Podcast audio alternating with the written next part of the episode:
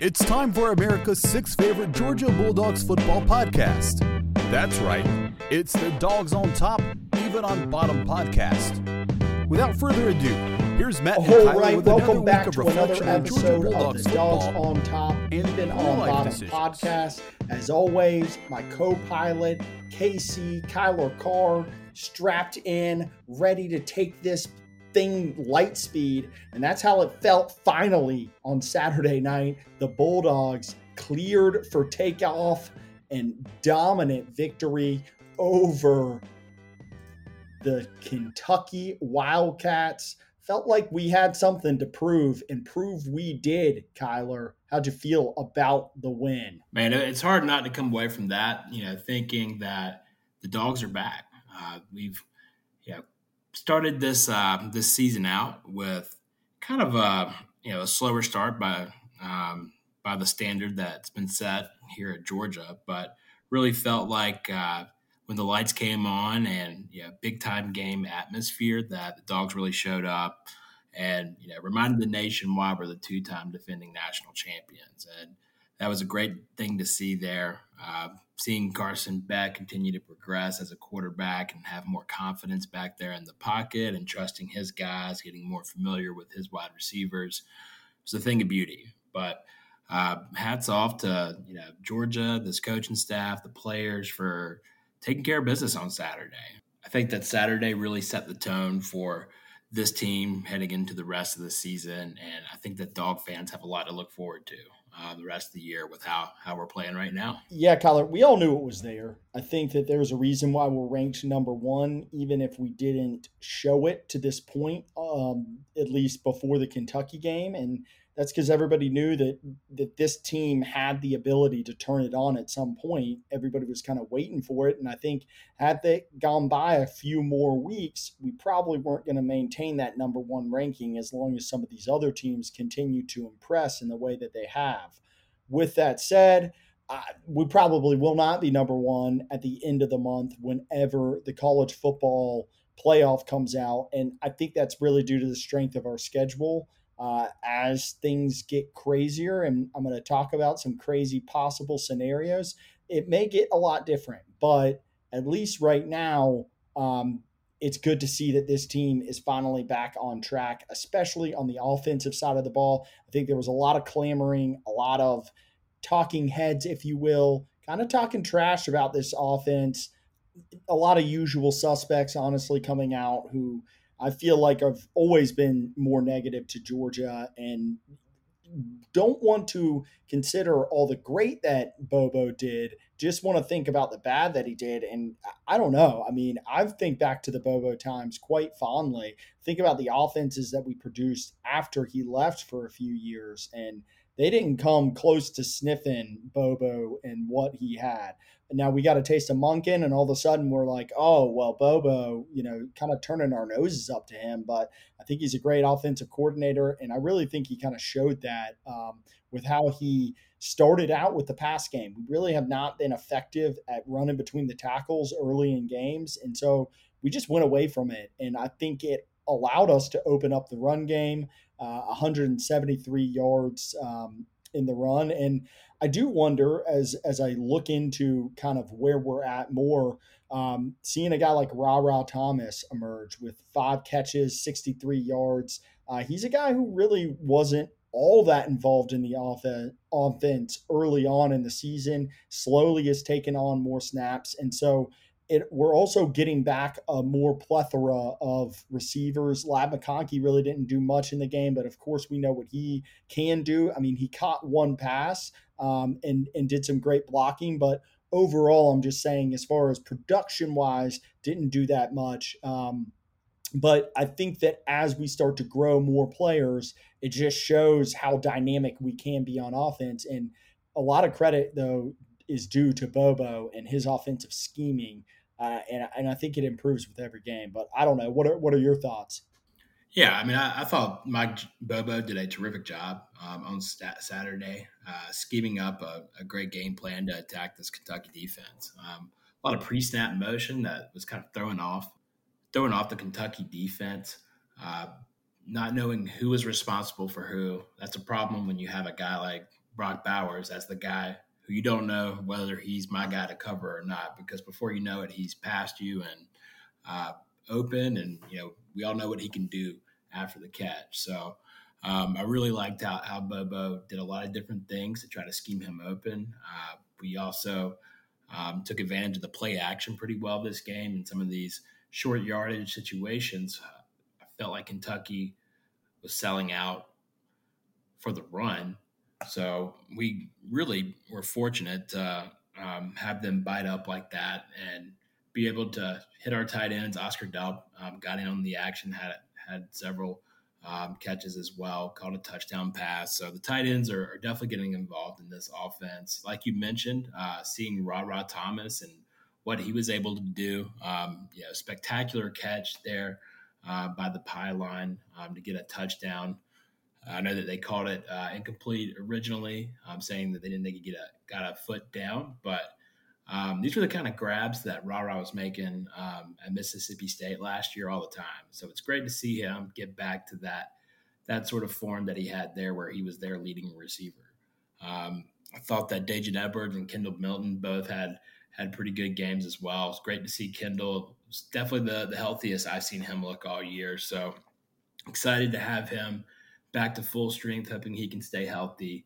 Uh, hopefully, we can get back uh, a guy like Roderick Robinson, who contributed a little bit earlier in the year. I think that would be be huge as well. Um, really liked our offensive line um, and, and, the ground game. Um, really specifically, uh, I think our guards and, and, our center, the interior of our offensive line, are incredible right now. Um, they made a lot of great blocks.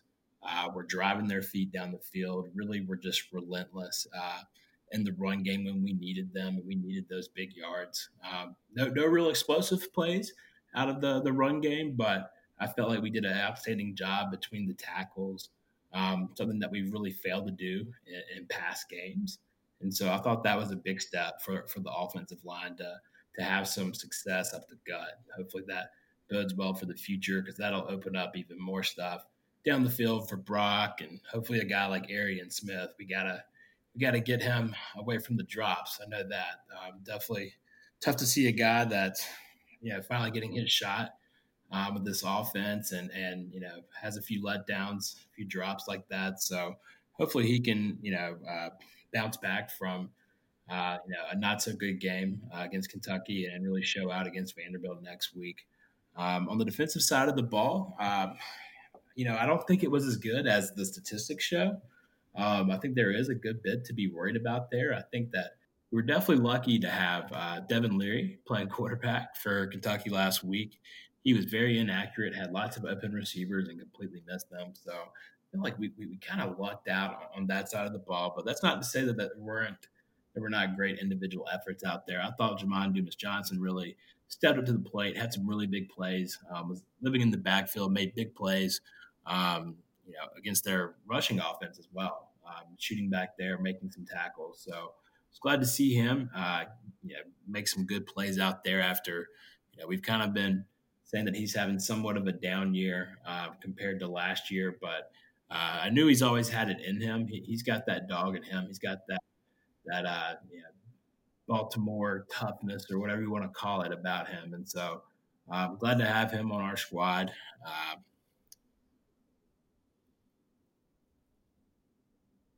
I feel like we did a decent job of, of containing Ray Davis. Uh, I know Ray's had yeah, a terrific year. We saw what he did against uh, a team like Florida um, a couple weeks ago. But uh, yeah, to hold him under 100, I think that's a solid job um, by our defense. But uh, overall, though, I, am pleased with, with how we played. I, I really like, you know, obviously what Carson Beck is doing back there. And it's not all just, you know, targeting Brock. I mean, he, he's distributing the ball. I thought Marcus Rosemy Jackson also stepped up, had a, had a really big game. Um, he's always, you know, a force blocking, but he really got to got to shine on Saturday, uh, catching some really good balls out there. So, um, but overall, you know, we always love a win. We love a dominant win like that, and so I'm pleased with how the dogs played. I thought that we got better this game. There's still stuff that, that we can correct and get better, but um, you know, I know that our our team will, you know, be peaking at the right time. these are all learning lessons. Um, towards making us great when it matters. So those are kind of my thoughts on on uh, on the dogs and how we play. But what were your thoughts on the defense? I know you kind of talked a little bit about the offense, but just kind of wanted to get here a little bit. You know how Matt Kerr um, felt that the defense did on on Saturday. Well, you made mention. I think as as with everything, and I've said this multiple times, it's never as good as you think it is. It's never as bad as you think it is. Um, and so, as much as I talk and heap praise on the offense for being really good, I tend to agree with you from a defensive perspective that it looked really good. And if you look on paper, wow, they held Kentucky, who ran all over Florida to, I believe, less than 100 rushing yards, and as well were able to hold them to 13 points. That's fantastic. That's a top 20 team.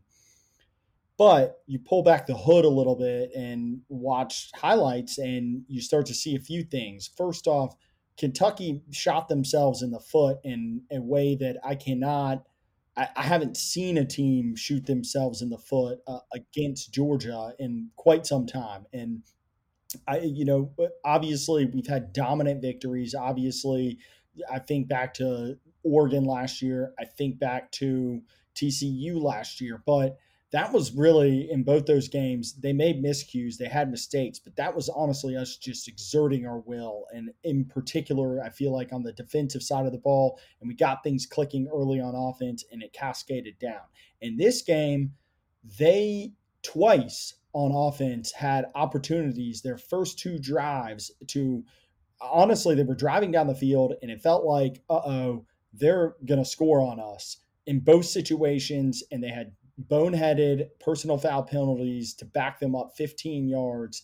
Uh, and so they're down 14 nothing. Can't cash in on either drive where they made good yardage.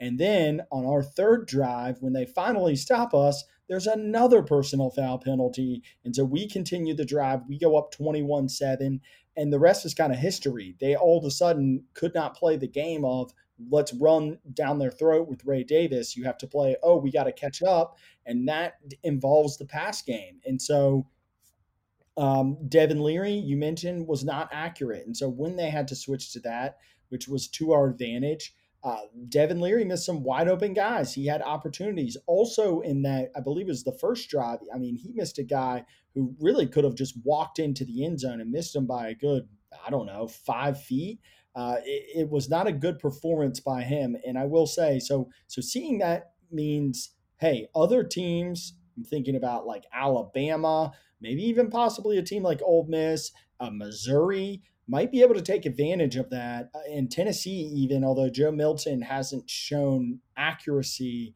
uh, to the level, you know. But but the bottom line is, all those teams have the ability to take the to take advantage. We all know that they have deep threats. We all know that they do have quarterbacks that when given time or just in the right situation can be very accurate. It might not be in every type of situation for Milton, but you give him enough opportunities, he will hit you and he will, you know, make you pay. So I would like to see us just tighten it up, honestly. And I do think that we were able to get to the quarterback some. That is a, a bright note for the team.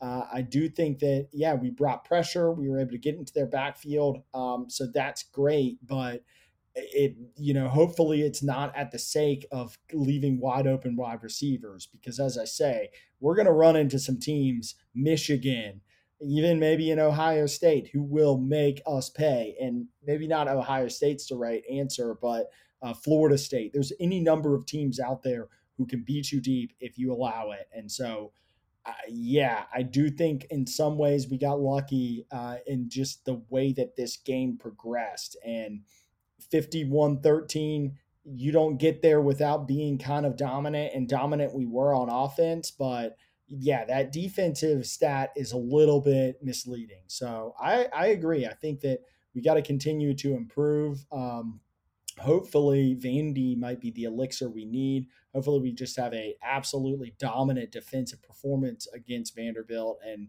um, you know able to rest starters early and, and, can come away with a win quickly. Uh, and and you know also hopefully the the backups you know come through too because I also think that. Um, you know, we need to continue growing depth. This team is not as deep as as we have been in the past. And so I also think that might be leading to some of our defensive um, lapses is that we were just able to interchange so many guys the past couple years. Uh, our bench, as I say, it's just not quite as deep. Um, that doesn't mean we don't have really talented players, but um, getting the maturation of some of those guys is going to be important if we're going to win a national championship. Yeah, I think that you're totally right. I mean, definitely needed to start to develop more more depth. Um, you know, kind of across the board. Honestly, um, I know that we're we're getting some on offense, not because we necessarily planned it out that way, but injuries have, have really affected us on on that side of the ball, uh, forcing us to play a lot of different offensive linemen, running backs.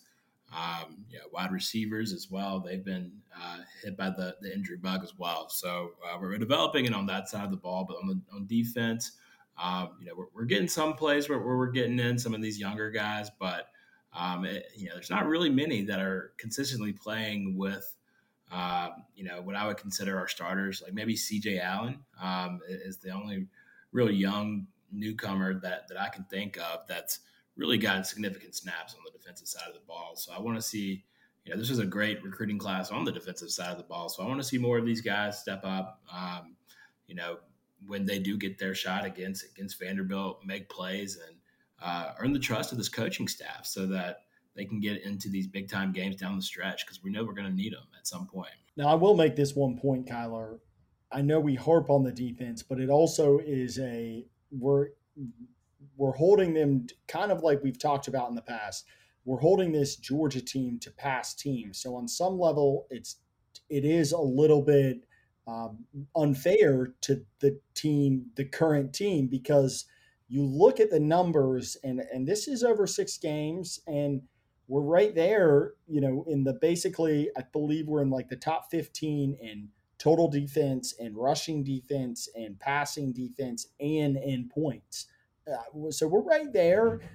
The difference is is that when you look at the top top top defenses I do think that there the gap grows, and so hey, we're our us having a really good uh, defense is is still there.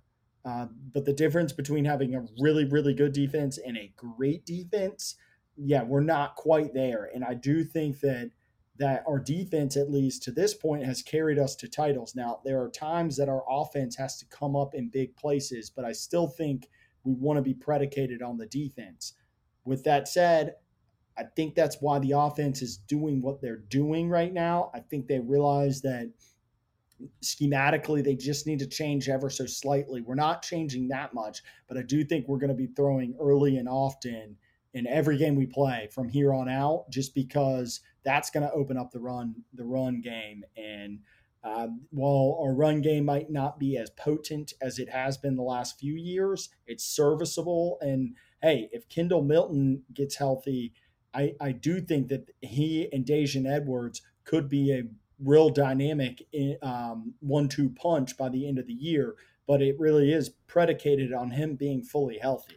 Yeah, absolutely. Um, I mean, he's kind of battled the the injury bug, you know, year in and year out, uh, and so for him to have you know a, a, strong second half of the season, I know it means the world to him, and um, he's a guy that's trying to you know boost his draft stock and and really show out this year. So I'm um, hoping that he can stay healthy. Uh, Andrew Paul uh, looks like he's starting to get in a little bit more. Um, you know, coming off that ACL injury from last year, I think that he's another guy that can contribute, catch out of the backfield, do some good things for this offense uh, as well. And then, you know, like we mentioned earlier, Roderick Robinson, uh, 240 pound guy that could move uh, at the running back position. So the, the talent is there. We just got to get these guys healthy, keep them healthy, and uh, see what they can do.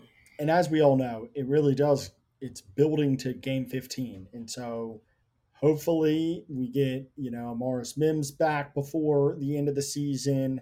And that just bolsters our offensive line. And I think on the defensive side, I don't think it's injuries, as you said, it's not injuries that are that are killing us. It's really the maturation. We need some guys from this great class, from the class before it as well, to step up. And yes, there have been a few, but but we need more. And so uh, as it goes along, hopefully we get that and start to see that out of a few guys. And I'll say in previous years, we definitely have seen the same. I don't believe Mykel Williams was just an absolute force to just begin the year. I think maybe he made more noise than uh, current freshman now, but he definitely was a much improved player at the end of the year than what he started the year. And so uh, it's it's not like oh man we're we're in tough position this is not going to happen I, I do think it's going to happen it's just maybe not happening as fast as some of us would like it to yeah but i think in due time that, that we're going to be fine um, i mean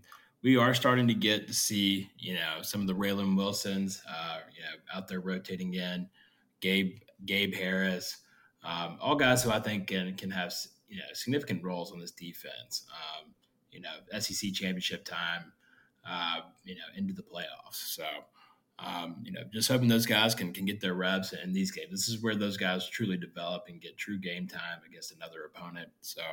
Um, hoping that hoping that Vanderbilt, you know, provides us that opportunity to, to see some of these young guys and um, let them get to work. Well, we'll talk about Vanderbilt in just a little bit, Kyler. But any final thoughts from the Kentucky game? Uh, we're going to move on to something else. Yeah, just want to kind of, you know, uh, I feel like we didn't spend enough time really on, on Carson and just, you know, the outstanding job that he did. Um, I think he's one of five players to throw for, I think it was 300 something yards and, and, and I think it was three touchdowns in the first half. Um, just an incredible display.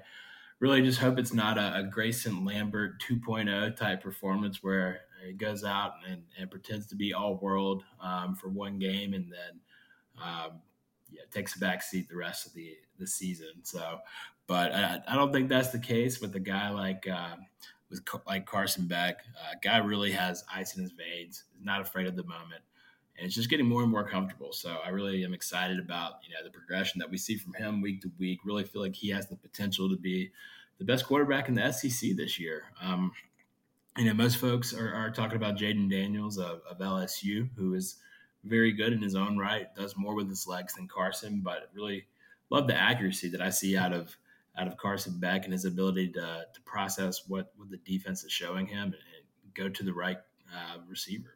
Yeah, Kyler, he's been nothing less than phenomenal, I think, for the majority of the season. And I even said to you, it's like, it's nice that he can take a shot and that last interception that he had – um, it's nice that he came back and I believe scored a touchdown right after that. But it's also good that you know he's able to to kind of push the limits in situations like that. Uh, I think back to how Stetson kind of came under fire and. I feel like he was in much more precarious situations. In particular, that game in 2020 at Alabama, that was just not great. And um, yeah, so he pushed it to the limit and really put us in a bad situation. Uh, Carson Beck, just given the schedule and his dominance, uh, was able to, you know, is able to kind of learn and and I think have that time to mature and also having that time to mature behind Stetson. I think all of it is kind of coming together and we're seeing really just an incredible uh, show on the field and I was curious at the beginning of the season. All right, is he going to have the moxie? Is he kind of going to have the nerves? Is he going to be able to kind of match that from Stetson? We knew he had the talent, and think he's pretty emphatically answered the yes. There's there's no doubt about it. Uh, you just look at the way he played at Auburn. Obviously, we were down against South Carolina.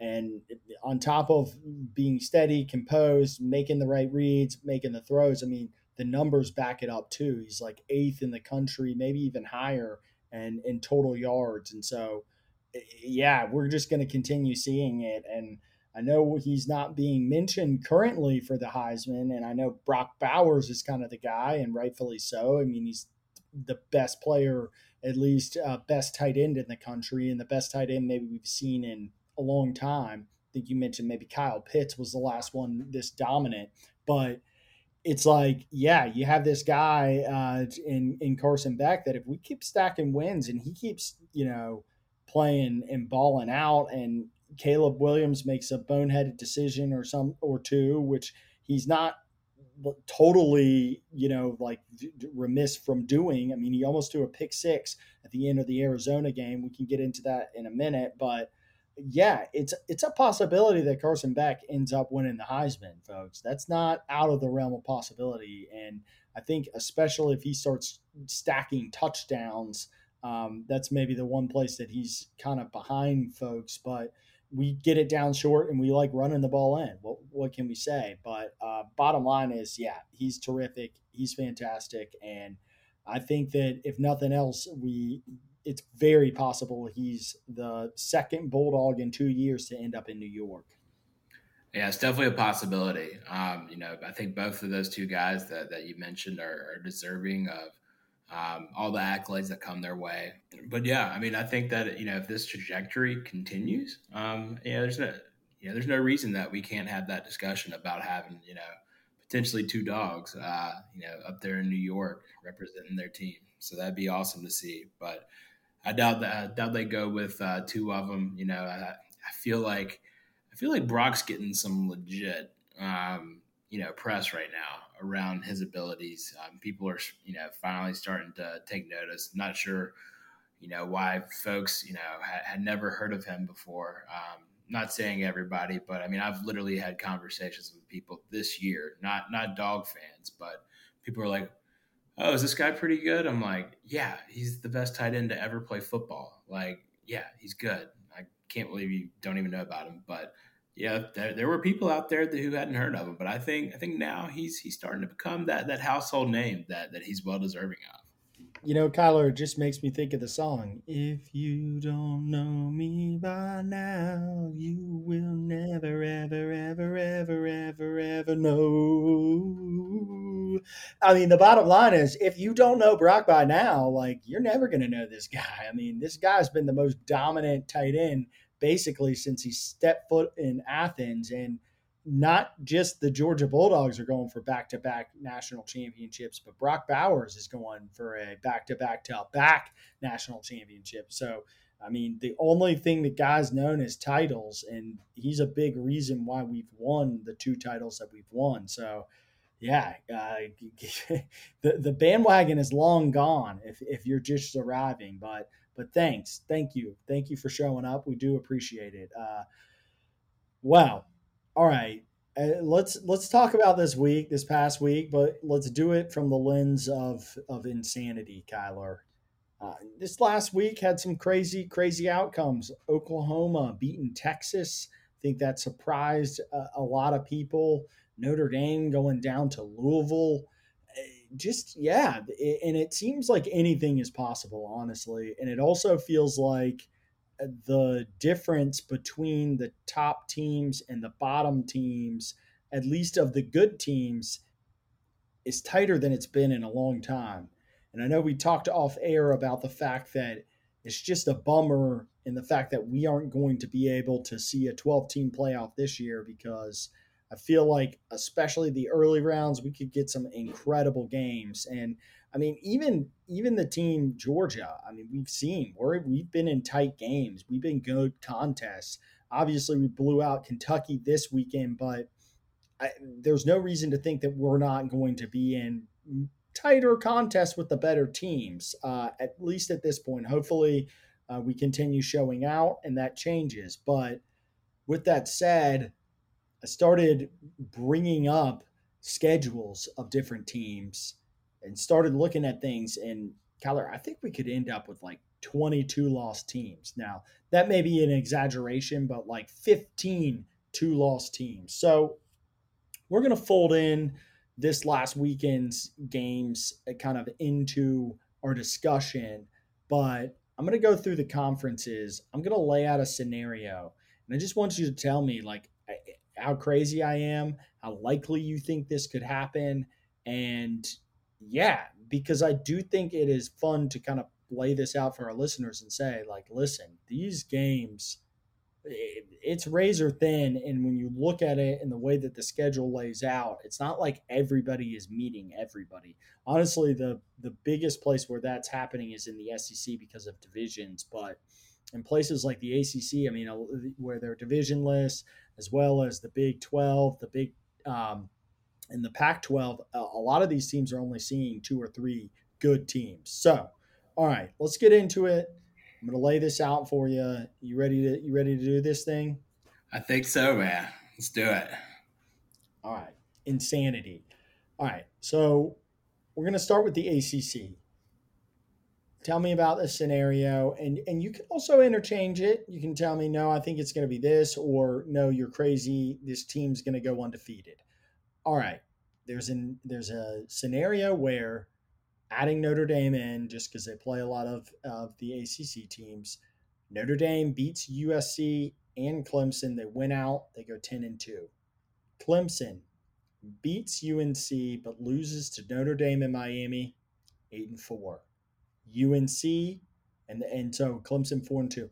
UNC is 6 and 0. And I'll say everybody's saying, "Well, what about the other teams that they're playing?" I'm only picking the top teams. This in this dream scenario, in this weird scenario, we're gonna say any team that's three and three that doesn't have two that it has more than two losses right now will not beat a team with two losses because I do think that there actually is a pretty significant gap between the okay teams and the good teams. I think we got a ton of good teams, not maybe any excellent teams this year. But all right, UNC they beat Miami. They lose to Duke and Clemson. That's going to give them a record if they win out the other games of 10 and 2. Duke, they beat Louisville. They beat UNC on their schedule, but then they lose at Florida State. That's going to give them a record of 10 and 2. FSU, they beat Duke, but then they lose to Miami and they lose to Florida. What do you know? They have a 10 and 2 record. Miami loses at UNC this weekend, but beats Florida State and Louisville. They're 10 and 2, which I must say, Miami, maybe the worst coaching decision I've ever seen not to kneel the ball. They should be undefeated right now. I know it's the talk of the town, but I just have to add that in that I, I really I cannot think of a worse coaching decision in my lifetime. Um, so you know the bottom line is in this scenario, they really should be 11 and 1, but hey, tough breaks. Then Louisville, they lose to Duke and they lose to Miami, but they beat Kentucky at the end of the year. They go 10 and 2. Kyler, what say you about this? I mean, how likely do you think it is? And you can interchange this stuff because, as I said, like as I broke this down, they all kind of play each other in any kind of assortment in three three times. So you could say Notre Dame loses to Clemson and Clemson actually beats Miami and Miami's the team that ends up as 9 and 3 and Clemson's 10 and 2. So uh, the bottom line is I mean, do you think that there will be insanity in the ACC or is there a clear favorite? Is there a clear team who's going to emerge and is everybody going to beat up on each other and you know, are we not going to see uh, a pack of 10 and 2 teams? Yeah, I don't think that we're going to see the the insanity that you know has the potential of happening here, um, and kind of how how you laid it out. Um, you know, you would have Duke and, and Florida State um, as the top two teams um, because Duke has would have a loss to Notre Dame, which is a non-conference loss, right? So this is all about earning you know a right to the to the ACC championship, and then you got Florida State as well who would have uh, just one loss in the it, they would just have one loss in the ACC. So, um, I, you know, I don't know if it's divisions or what in the ACC, but the, you know, those would be the two top teams. Um, you know, is, is or do they have divisions in the ACC? They don't anymore. No. Okay, so those would be the top two teams. Though they would both only have one loss in that scenario, um, and so I, I honestly I would have Florida State winning that one. Um, but see, I think that Duke loses a lot with um, their quarterback going down.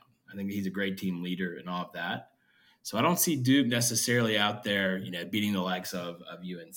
Maybe a Louisville because I, you know, I'm still not completely sold on them yet. I think that, you know, obviously great game against um, Notre Dame, but that's a that's a night game, uh, home game. So I mean, I know they had the the wind the wind in their wings, so to speak, um, against Notre Dame this weekend, and it was a great game. But you know, for me in the ACC, what I really see standing out um, is Florida State and UNC.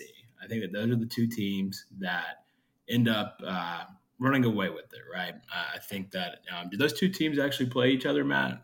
they do not play each other, so that would be a scenario where they would be meeting possibly as undefeated in in a Charlotte in your neck of the woods. Now, Kyler, I mean, with that said, do you think they both run the table now? As I say, FSU's biggest games are Duke, Miami, and Florida and UNC's got Miami, Duke, and Clemson. I mean, there are some other landmines. I know NC State is definitely on that schedule for UNC, and that's not. I mean, MJ Morris could be the guy that they've all been looking for, but I mean, do you see both of those teams coming in undefeated? And what's the likelihood that that they are undefeated? And with that said, I guess then that would be like the other scenario would be chaos reigns. So um, even if one of them comes in with one loss. Yeah, yeah. I mean, I I do see that that scenario taking place, right? I, I've got UNC and Florida State winning out. If they're not playing each other, I think that they're both, um, you know, really good teams. Um, and so I do see them playing each other, um, and that ACC championship is undefeated. Now, I think that where you get a little bit of uh, chaos is if UNC um, UNC beats Florida State. Um, I mean, you've got two really good ACC teams that arguably are deserving of a spot um, in the playoffs. Um, Florida State, you know, has the the good out of conference wins against uh, two SEC opponents in that scenario, Florida and uh, LSU. So um, that's just something to kind of kind of kind of uh, mull around there. But you know, other teams that I think have a have a shot at it um, are, are going to be, you know, a team like Miami. If they can if they can correct, you know, whatever poor clock management coaching, yeah, one of the I mean, that's just pure negligence. That's gross negligence, is what we would have called that in the insurance business. Um, the the coaching of, Mario Cristobal on, Saturday. I'm glad that you mentioned it. Has to be talked about. Those kind of faux pas on the field just are not going to slip by the DOT EOB podcast. We're, we're, we're, we're gonna we're gonna harp on it. We're gonna let you know what you did wrong. So, um, yeah, get better, Cristobal. But you do have the full season ahead of you. You've got UNC, you've got Florida State, and Louisville all on your schedule, and those are all uh, they're all winnable games. I do think that UNC and Florida State are better than them, but I think that they can they can they can also run the table uh, from here on out and put themselves in a position to to be in that ACC championship as well. Um, Louisville, I do think that they end up dropping a game um, or two, but you know, you never know. I mean, this might be the special Louisville team. You know, it might be a big year for them to, you know, take down uh, that that ACC championship. I know that they've been one. They've had a lot of great individual players over the years, but just haven't seemed to have that that team that that's very dominant. So if they continue the way that they're playing, um, you know that they'll also be deserving, you know, of a of a berth to the playoffs if, if they can run the table themselves. So we'll see what they what they do, but you know, I, I personally think, you know, my, my initial thoughts are UNC and Florida State are, are both really good. I mean, Florida State, uh, very experienced quarterback, uh, a couple stud running backs. Receivers have really stepped up this year. Very physical defense. Lots of playmakers on that Florida State team. Uh, see them playing great ball the, the rest of the year. I know they have had a few scares here and there, but um, but yeah, Florida State I think is is going to be able to to make it to the ACC championship, and then you know I really can't talk enough about um, about UNC. I've been really impressed here lately. I think that they are just so much more improved on defense, and I hate to admit that living in a city like Charlotte, I don't want my neighbors here to to think that they are anywhere near on the same you know level as a as the Georgia Bulldog team. I just you know you're a basketball school, get out of here. But anyway, um, you know I do see UNC. Um, I really like this McCollum kid. I, I, I totally recognize that this is the kid that went absolutely off in the Colorado spring game um, this spring and ended up transferring out immediately after. Um, he's got really good quarterback there in Drake Maye, and with their, their defense that is much improved, I mean, they, this is a, a serious team. Um, and so, you know, w- without having Florida State on their schedule, um, things look pretty good for, for UNC to, to make it this year to that ACC championship for an electric game um, against Florida State, in my opinion. Yeah, and I think it's it's the defense Kyler, for me with UNC. They just they they really feel it feels like they finally have turned a bit of a corner and with that offense, you just needed a serviceable defense. You don't need like the most incredible defense in the world, and they are being just that and better. And that to me makes UNC an incredibly dangerous team. Um, they've had an offense for a while, and Drake Maye is going to be a you know going to be a guy who probably plays on Sundays. So uh, they've got it going on offense and have had it going. But if they can if they can just avoid inexplicable loss, which I feel like has been UNC's kind of mo the last few years, really since Mack Brown took over, they've been good, but just never can get over the hump. With that said, I feel like they typically take a loss early in the season so I don't know the last time that they are five or six and zero. Oh, it has to be has to be some time for UNC. So um, they're they're there, and their schedule is manageable. Uh, Miami at home this weekend in a big one. Uh, but you know, we talked, we didn't say it, but Syracuse an absolutely dominating performance against to that point a one-loss Syracuse team, forty to seven. Uh, they get Virginia, who's not been good, at Georgia Tech. That's a very winnable game. Campbell, Duke, who you said might be without their QB, uh, Riley Leonard, Clemson, at Clemson, at NC State. I mean, it's definitely not the easiest schedule, certainly a, a winnable schedule. The other thing I want to bring up, Kyler, is the other crazy scenario because you talked about Louisville. I mean, Louisville plays at Pitt, then they get uh, by, then Duke, uh, and it's much more likely that Riley Leonard will not be healthy for that game. Uh, and then Virginia Tech at home, Virginia at home, at Miami versus Kentucky. They're not playing either UNC or uh, Florida State. And this is like the other side of going divisionless. Yeah, you get a little bit more of an equal, um, maybe an equal spreading of the of the you know of the schedule. So you're seeing more teams eh, more often. It's more fun for fans. And as well, maybe your schedule is not so brutal if you're in the SEC West, for instance, certain years where there have been five of the seven teams ranked.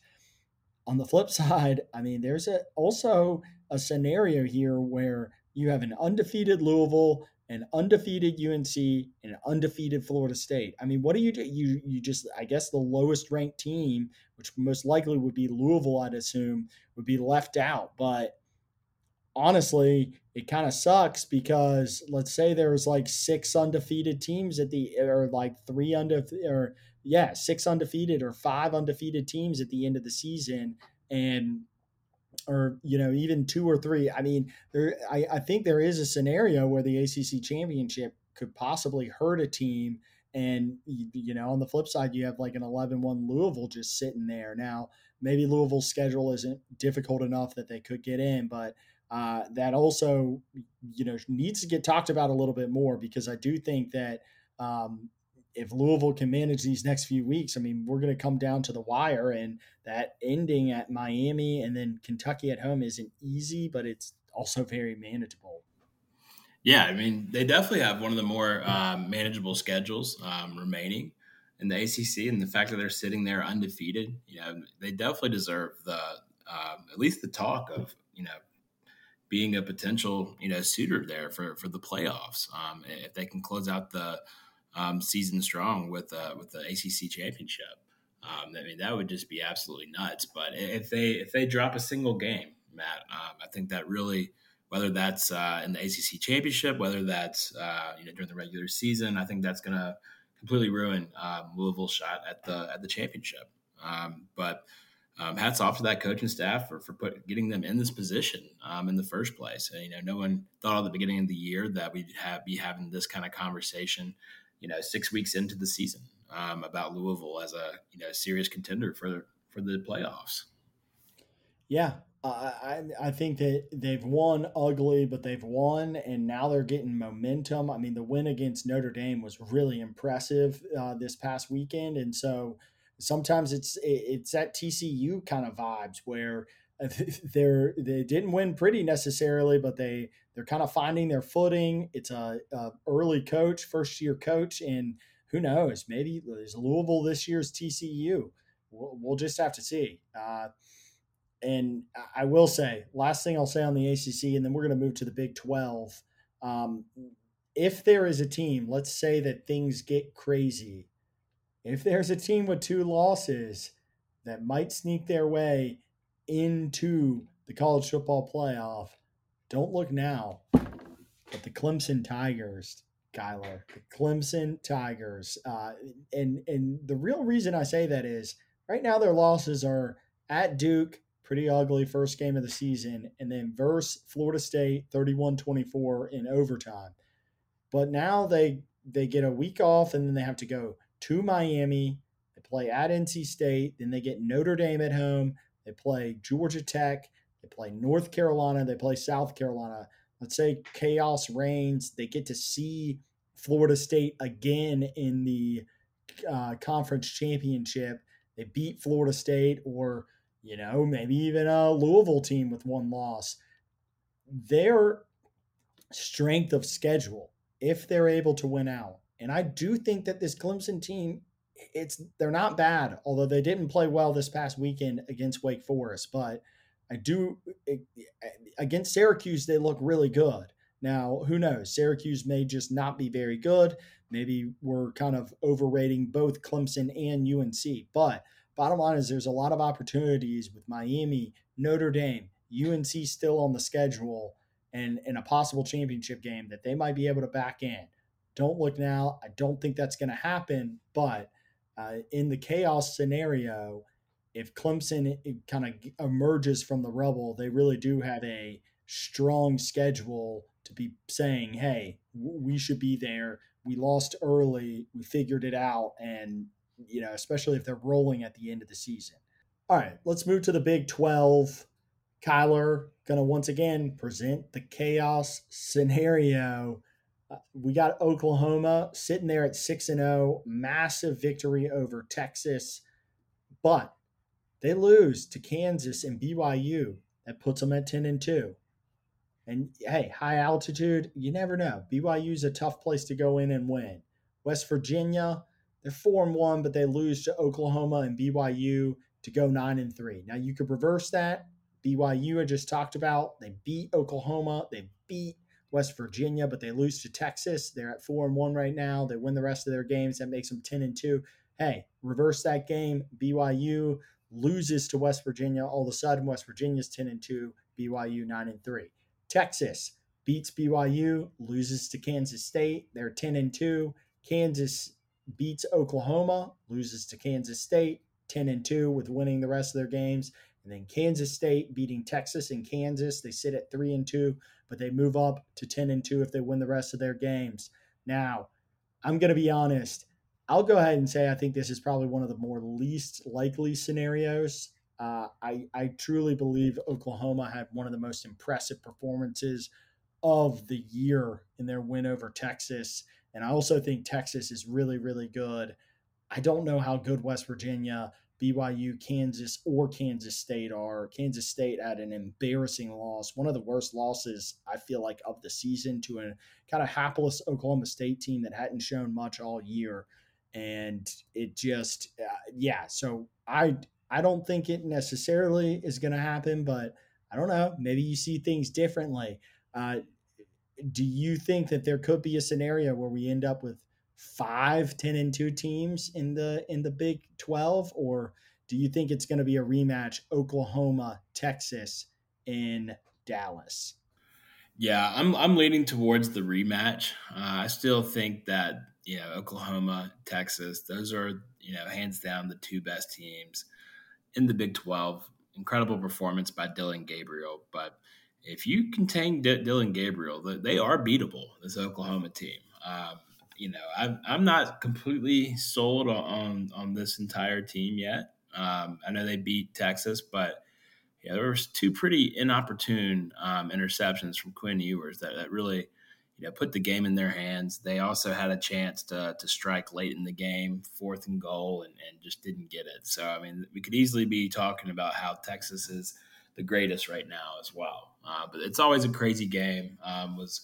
you know, terrific, another terrific one, probably the best one I've seen since uh, Caleb Williams came into the game and, and took over for Spencer Rattler and, and willed them to victory. But um, this is a this is a great um, you know scenario, though. I do like you know kind of looking at um, all of this in this way, but it's just hard for me to um, you know say that hey, you know, a Kansas State team has a chance of beating Texas after kind of what we saw last week against Oklahoma State. It, it's kind of made me lose a little bit of faith in, in, that team, and you know, it doesn't help. You know, the the Missouri loss either. Um, you know, still trying to get a better gauge for how good that Missouri team is, and we'll get to them in a little bit. But um, you know, I think out of these teams though, that like maybe BYU, you know, um, you know, has has a shot to.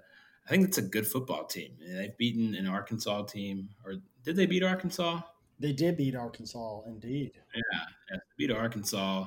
I can't remember who their one loss was to, but you know, maybe this is that, that year they make that splash um, in the in the Big Twelve and can overcome you know, uh, you know some of these you know perennial powerhouses in the Big Twelve. But for me, you know, I I honestly just I think Texas is, is really really good. Um, I think that they're a better team than Oklahoma personally. I just think that's a crazy rivalry game. Things didn't really go there well. A couple of inopportune um, turnovers there, and, and, that just leaves you with Oklahoma as, as the winner. So I mean, I, I, I don't see I don't see any teams being better than those two um, right now. But that you know, this is college football. Week in week out, we we have so many unpredictable outcomes, and so I, I, I do like kind of looking at these scenarios early because you know th- th- these could happen um, you know, very easily could happen because uh, college football is that kind of crazy. The the parity is there this year to um, have just you know insane endings. But you know, for me, from what I've seen out of both of those two teams, um, I, I I can't you know give the nod to, to any of the other teams in the Big Twelve to you know have a shot to to play in the championship. Yeah, I tend to agree. I tend to uh, agree that Texas might be the more talented team, uh, and it might be a scenario where just on that day, Oklahoma was the better team. But when they rematch, Texas kind of exerts their their dominance over Oklahoma. Um, because you're right, they you know Oklahoma stalled out actually in the second half for for a while until that magical final drive, but they they they held when they needed to, as you said. You know, four downs basically at the goal line. They they held Texas, and hey, Nate came up with big interceptions on Quinn Ewers.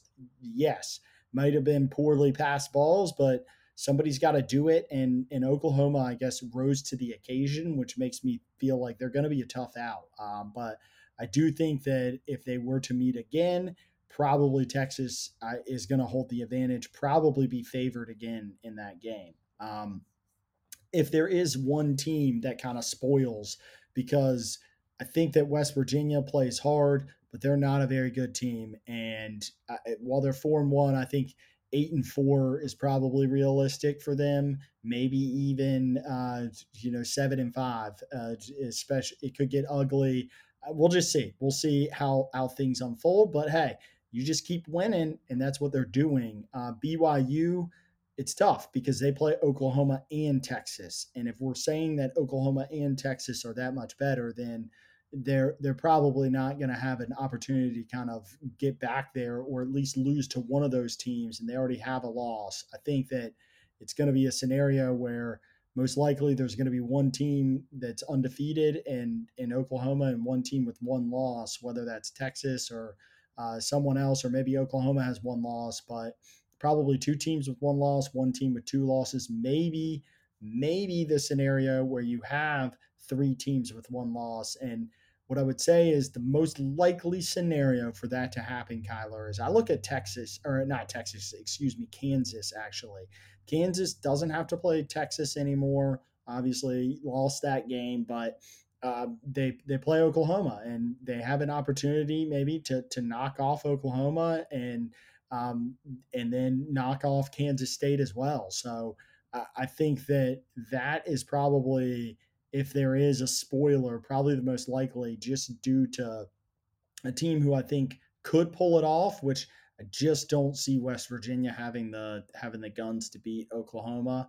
And then also a team who doesn't have to play both Oklahoma and Texas, and that's that's Kansas. So um, yeah, I don't see that happening. I do see it being a Texas Oklahoma final, and it may be that both those teams end up in the playoff. I know we've talked about a scenario where there's two Big Ten teams, two um, you know, in along with an ACC or a you know, I, I just it's that, and that's the other thing is like it may be one of these years too where you you have certain teams that uh, like you have an FSU who ends up unscathed and then you have a Oklahoma with one loss and a Texas with one loss, but Oklahoma beat Texas, and it's you know you got to get both of those teams in, and then the Pac-12 might have a team with two losses represented, but really like the Pac-12 is such a gauntlet that's probably the place where the most scenarios. So uh, yeah, I, I agree with you that I like looking at it from this scenario because it is saying like, hey, what's the likelihood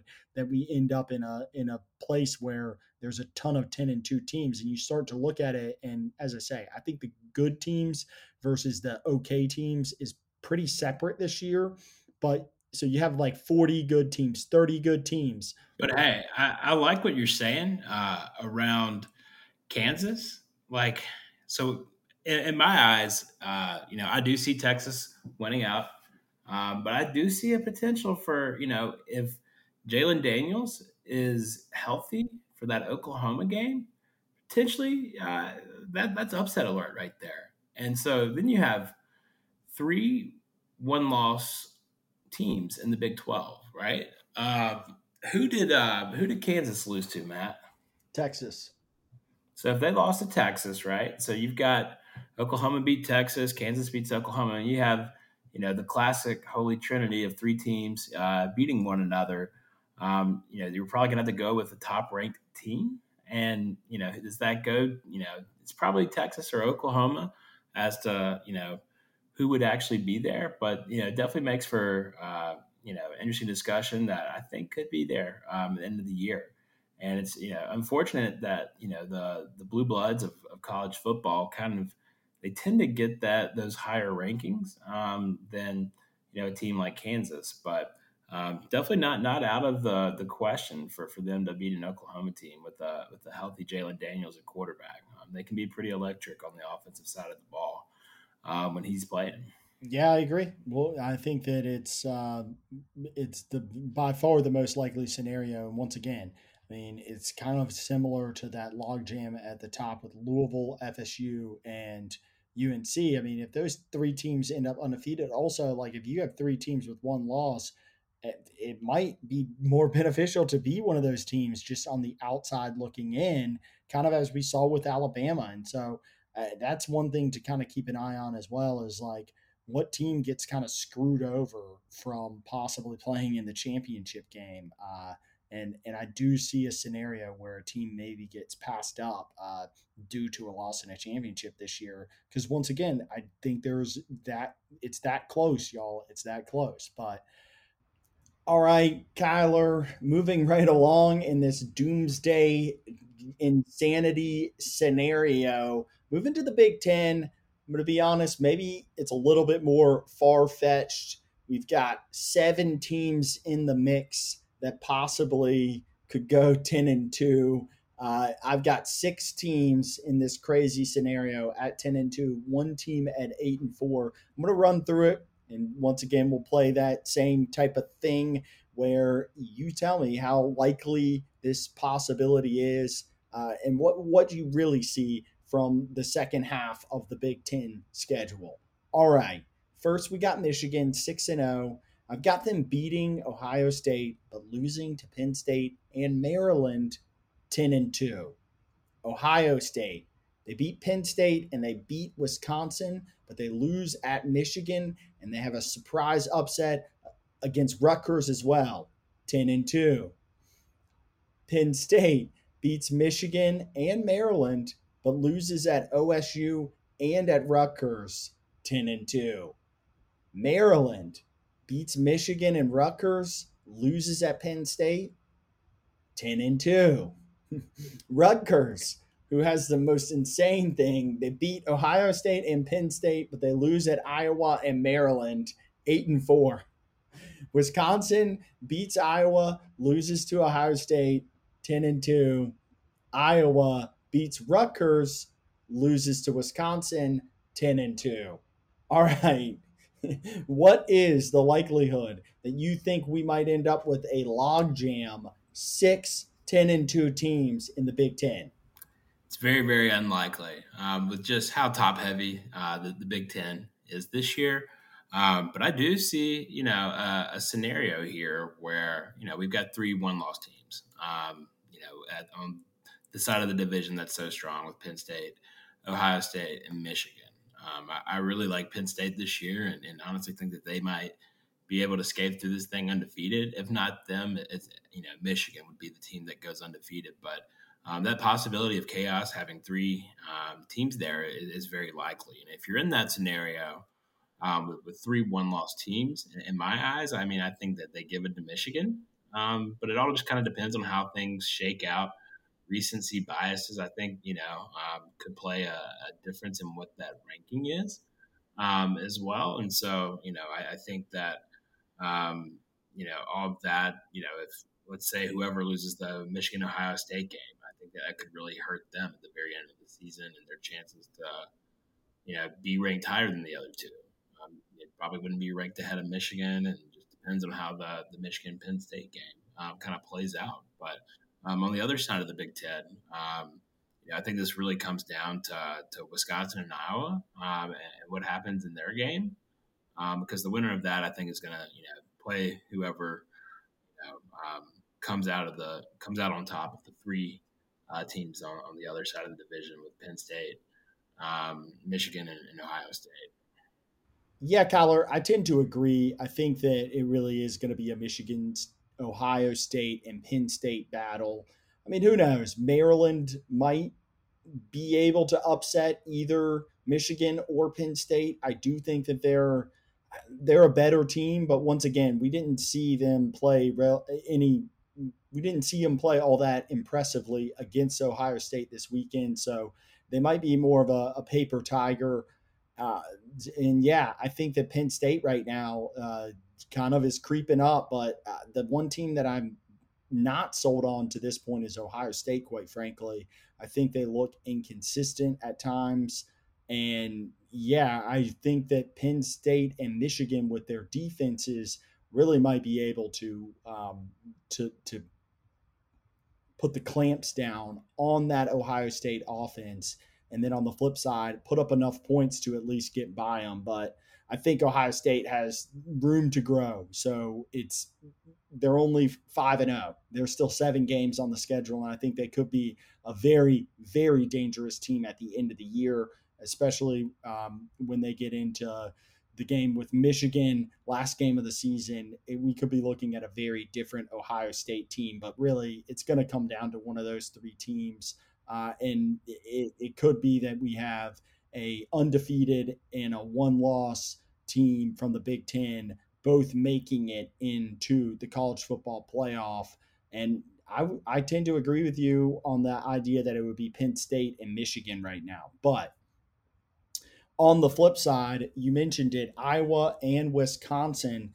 Uh, they are meeting up this weekend. So I don't know if you want to just talk about the game. I lean Wisconsin. I think that we didn't know what Washington State was, but Washington State's a darn good team. And losing, uh, you know, having to go out there and losing on the Palouse, I believe is what they call it. It's it's no easy uh, no easy task. Um, to go up there and win a game, first game of the season, or maybe it was week two actually. But either way, it was not like the bottom line is Wisconsin. Um, it's going to take a little bit of time under Fickell, and I think they're starting to figure it out. But I don't know. How, do you see that game?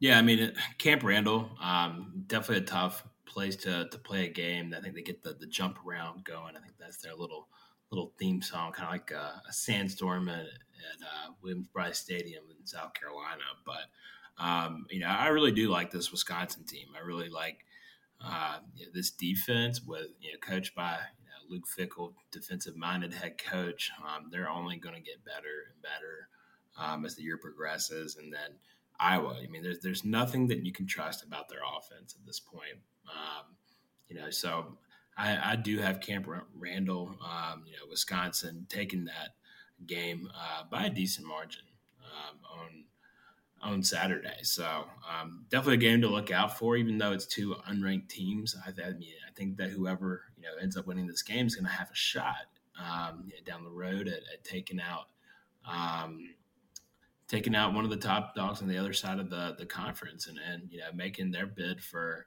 Um, you know, making it to the playoffs. That's going to be critical for them since they already have a loss to you know, kind of win out if they have want any shot of making the playoffs. So, um, I'm, I'll, I'll look into yeah to Wisconsin to win that game, and then yeah, like you mentioned on the other side of the conference, you know, if I'm leaning one way, it, it's it's Ohio State out, um, but you a, you have a scenario there where you're going to have potentially, um, you know, an 11 and, and one, you know, Penn State or Michigan team, and undefeated, you know, Penn State or Michigan team, and so.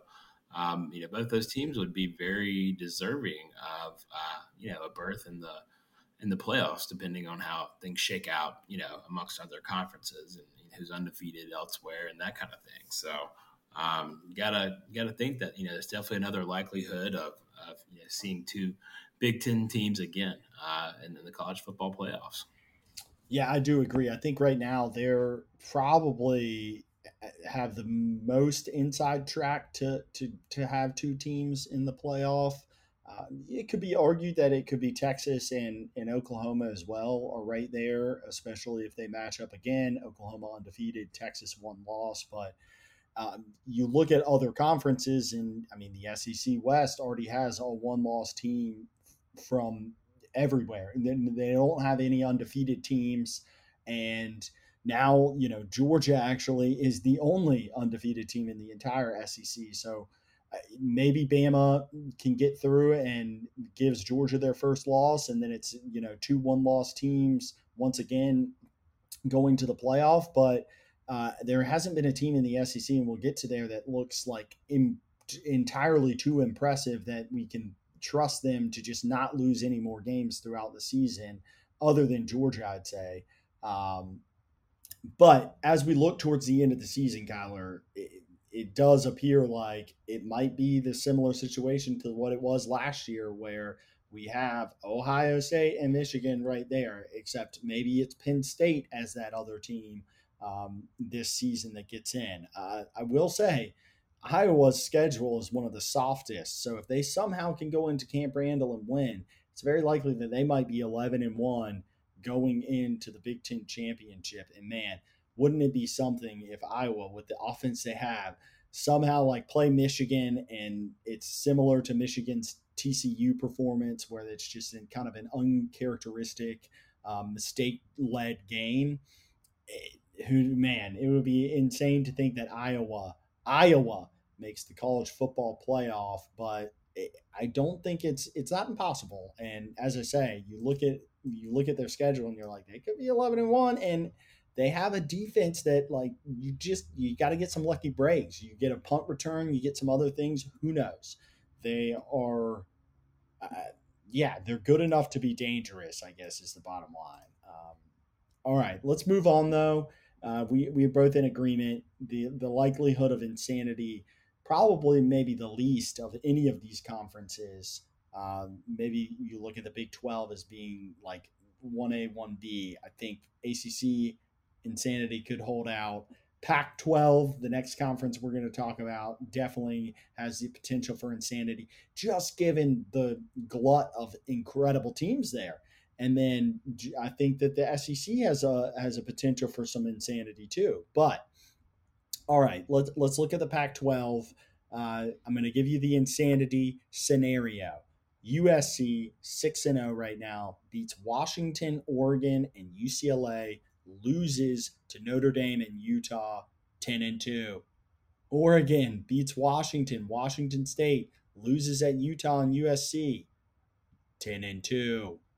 Washington beats Utah and USC loses to Washington State and Oregon 10 and 2 although i'm realizing that i also that in this scenario i screwed up. So either usc actually or washington would have to be uh, a 10 and 2 and 9 and 3 that that is that game. So you can choose washington to beat usc and then usc goes 9 and 3 washington's 10 and 2 anyways i digress. Washington state beats washington but loses at oregon and colorado. They go 9 and 3 uh, but if they beat colorado then they're 10 and 2. I've got Colorado beating Washington State but losing at UCLA, Oregon State and Utah. They go 7 and 5. Maybe they go 6 and 6. It's going to be a heck of a back stretch for Colorado. Oregon State they beat Colorado, but they lose at UCLA, Washington, and Oregon 8 and 4. UCLA beats Oregon State, Colorado loses at USC 10 and 2. Utah beats USC and Oregon, but loses at Washington 10 and 2. Now, I'll say some of these scenarios less likely. I do think that Colorado is going to fade. And I don't know, I, I'm not as sold on Oregon State as I once was earlier in the season, but I, I definitely think they could be in the mix. Uh, UCLA actually has a defense, Kyler. And so I think the maturation of their freshman quarterback, Brown, is going to be very critical to where their ceiling is. Uh, makes a lot of great plays, makes a lot of bad mistakes, and I don't think they've truly trusted him yet.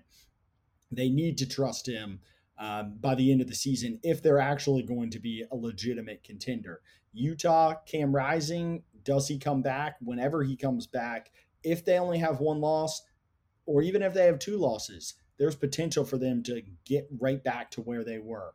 Washington State, beating Washington, um, but losing to Oregon and Colorado, uh, nine and three is not like out of the realm of possibility. Or beating Colorado, but losing to to Washington or splitting that Washington Oregon uh, matches like all these teams, I think, have potential to be really good. Uh, and the teams that are weak, er, at least, have guys like Cam Ward at Washington State and USC, a guy like Caleb Williams. We don't know where USC's defense is, but what we do know is that Caleb Williams is a magician out there pulling rabbits out of hats that you're like, listen, you can't sneak rabbits onto the field with your helmet. I know that that is physically impossible, but yet he just does it. I mean, and that's and so he can beat anybody on any given night. He just catches fire and and turns it on, and it really is. It's game over. And so, yeah, I, while I don't think all the scenarios I laid out are definitely going to happen, I I think that there might be a cannibalism in the Pac-12, and I think there might be absolute chaos. And the unfortunate thing is, it really is that we're not in a 12 team scenario uh, because it could end up that once again the Pac 12 is shut out. And that would be a travesty to college football everywhere. But as well, when you're playing tough game after tough game after tough game, week after week after week, they're all going to play each other. And it's going to be hell to get through. And so I will say, any team that probably, if any team goes 12 and 0, I think they're deserving of the number one seed. But um, I, I put that on Washington and Oregon. They're going to meet this weekend. That's exciting. But Kyler, I mean, do you agree? Do you think chaos is going to reign supreme in the Pac 12? I, I, think that the Pac 12, out of all the Power Five conferences, has the highest probability of chaos happening um, just due to the talent top to bottom um, or top to mid bottom of, of, the of the conference, right? Um, so, but for me, you know, I, you know, I think that the magician show of Caleb Williams, you know, the, it's tough to, you know, pull a rabbit out of your, your, your rectum every single Saturday, you know, um, there's got to be a point to where, you know, rabbit gets, you know, left behind and, and, you know, you're, you kind of end up empty handed. So I do, I think that they'll drop a game at some point. Um, but whoever wins Washington and Oregon this weekend, um, that's obviously going to be everybody's front runner in, in, the conference, probably at that point. Um, I personally, I have the Oregon Ducks over over Washington. Um, I'm not sold on on Washington and and the hype train there.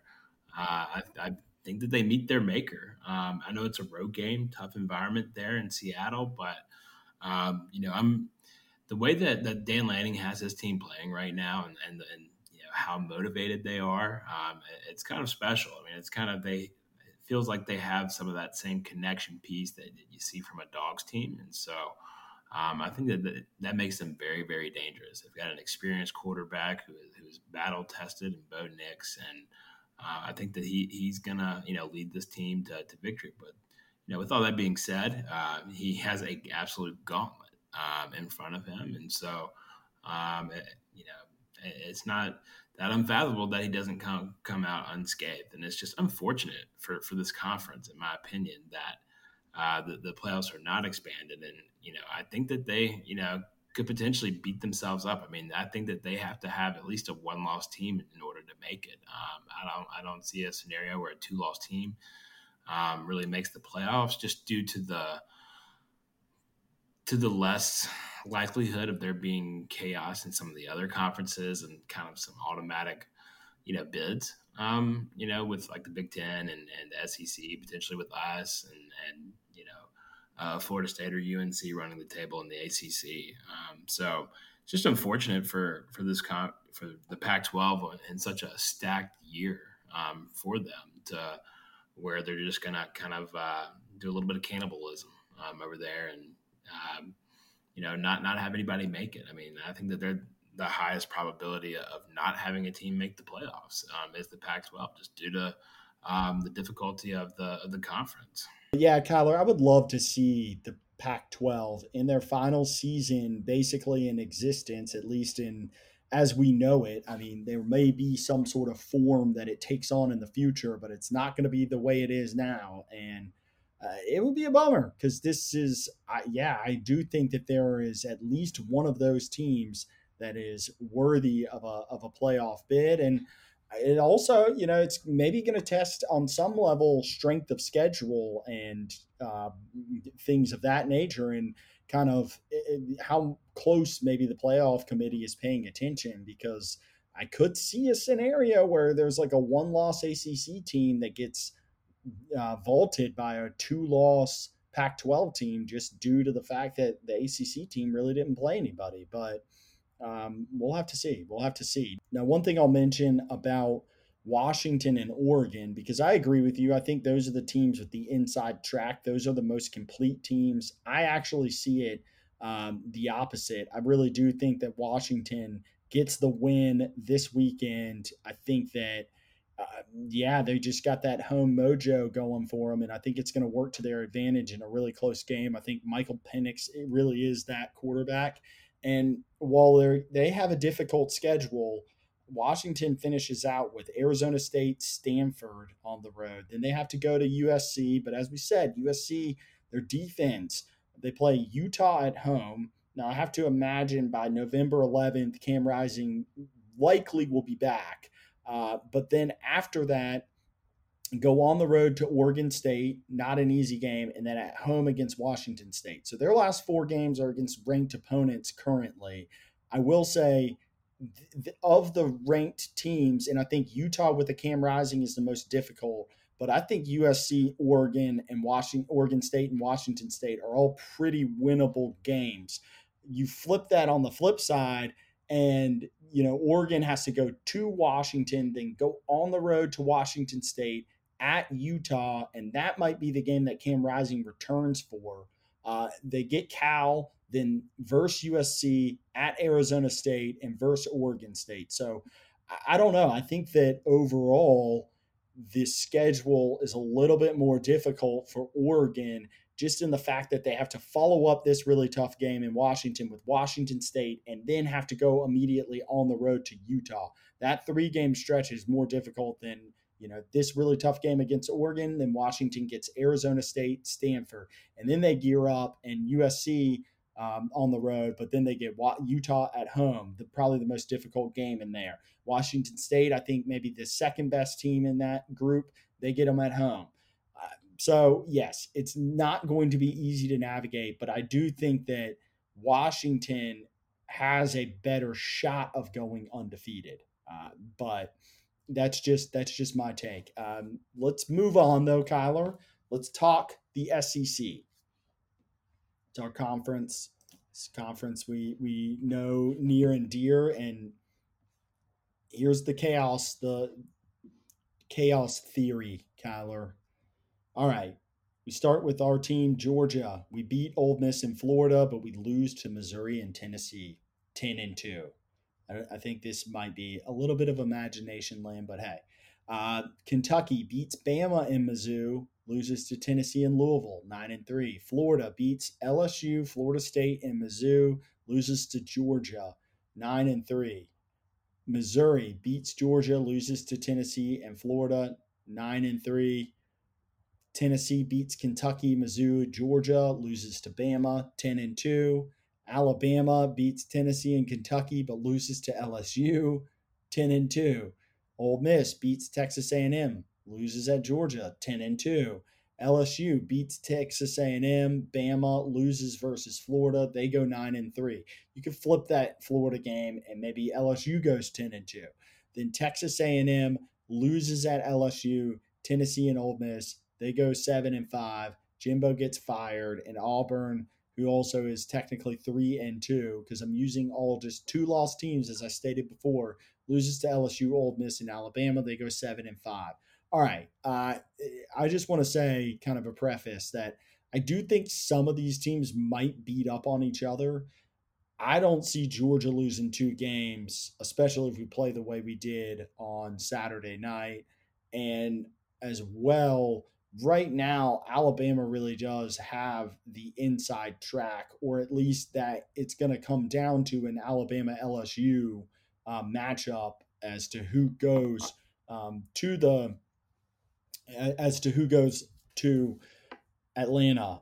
But I'll say LSU has looked very shaky. And quite frankly, I give Kentucky and Tennessee at this point maybe a better shot of beating Bama than LSU. But kind of like Caleb Williams, Jayden Daniels has been electric uh, for that team. And just who knows? Who knows? But all right, what's the what's the likelihood of a crazy scenario happening in the SEC and you know we shut ourselves out of making a playoff for I believe the first time in the history of the college football playoff. Yeah, I mean I don't see much uh, much chaos on our side of the bracket.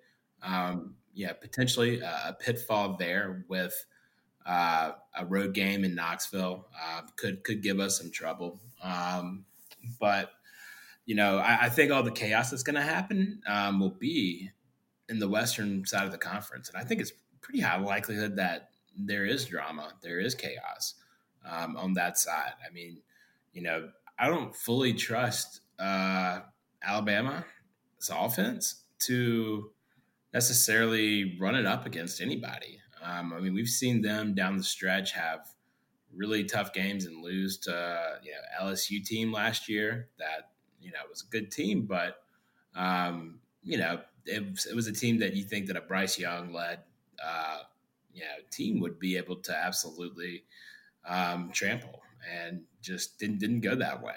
And I see Bama kind of playing to the level of their competition, you know, week in week out with some of these uh, opponents, and so.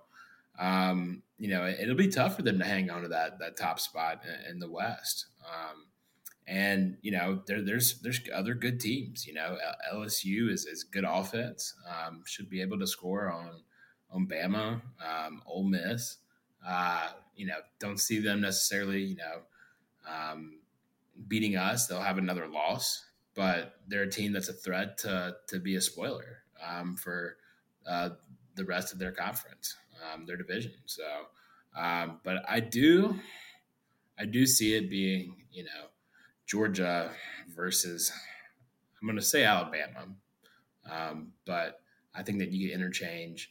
Um, you know, LSU potentially in there again. I think that they have um, a good chance of of making it too. I think it's you know pretty even between those two. I think the winner of that game probably ends up being you know who our opponent is um, out of the West. But um, you know, say that they, you know, whoever does come out on top over there, beats us in a SEC championship game. Um, does that undefeated Georgia team do they do they make it to the to the playoffs? That's that's uh, you know the kind of the big question I have there. But um, what are your thoughts? I mean, do you think you know, and then that scenario specifically, that uh, one loss SEC championship loss makes it like we did in 2020?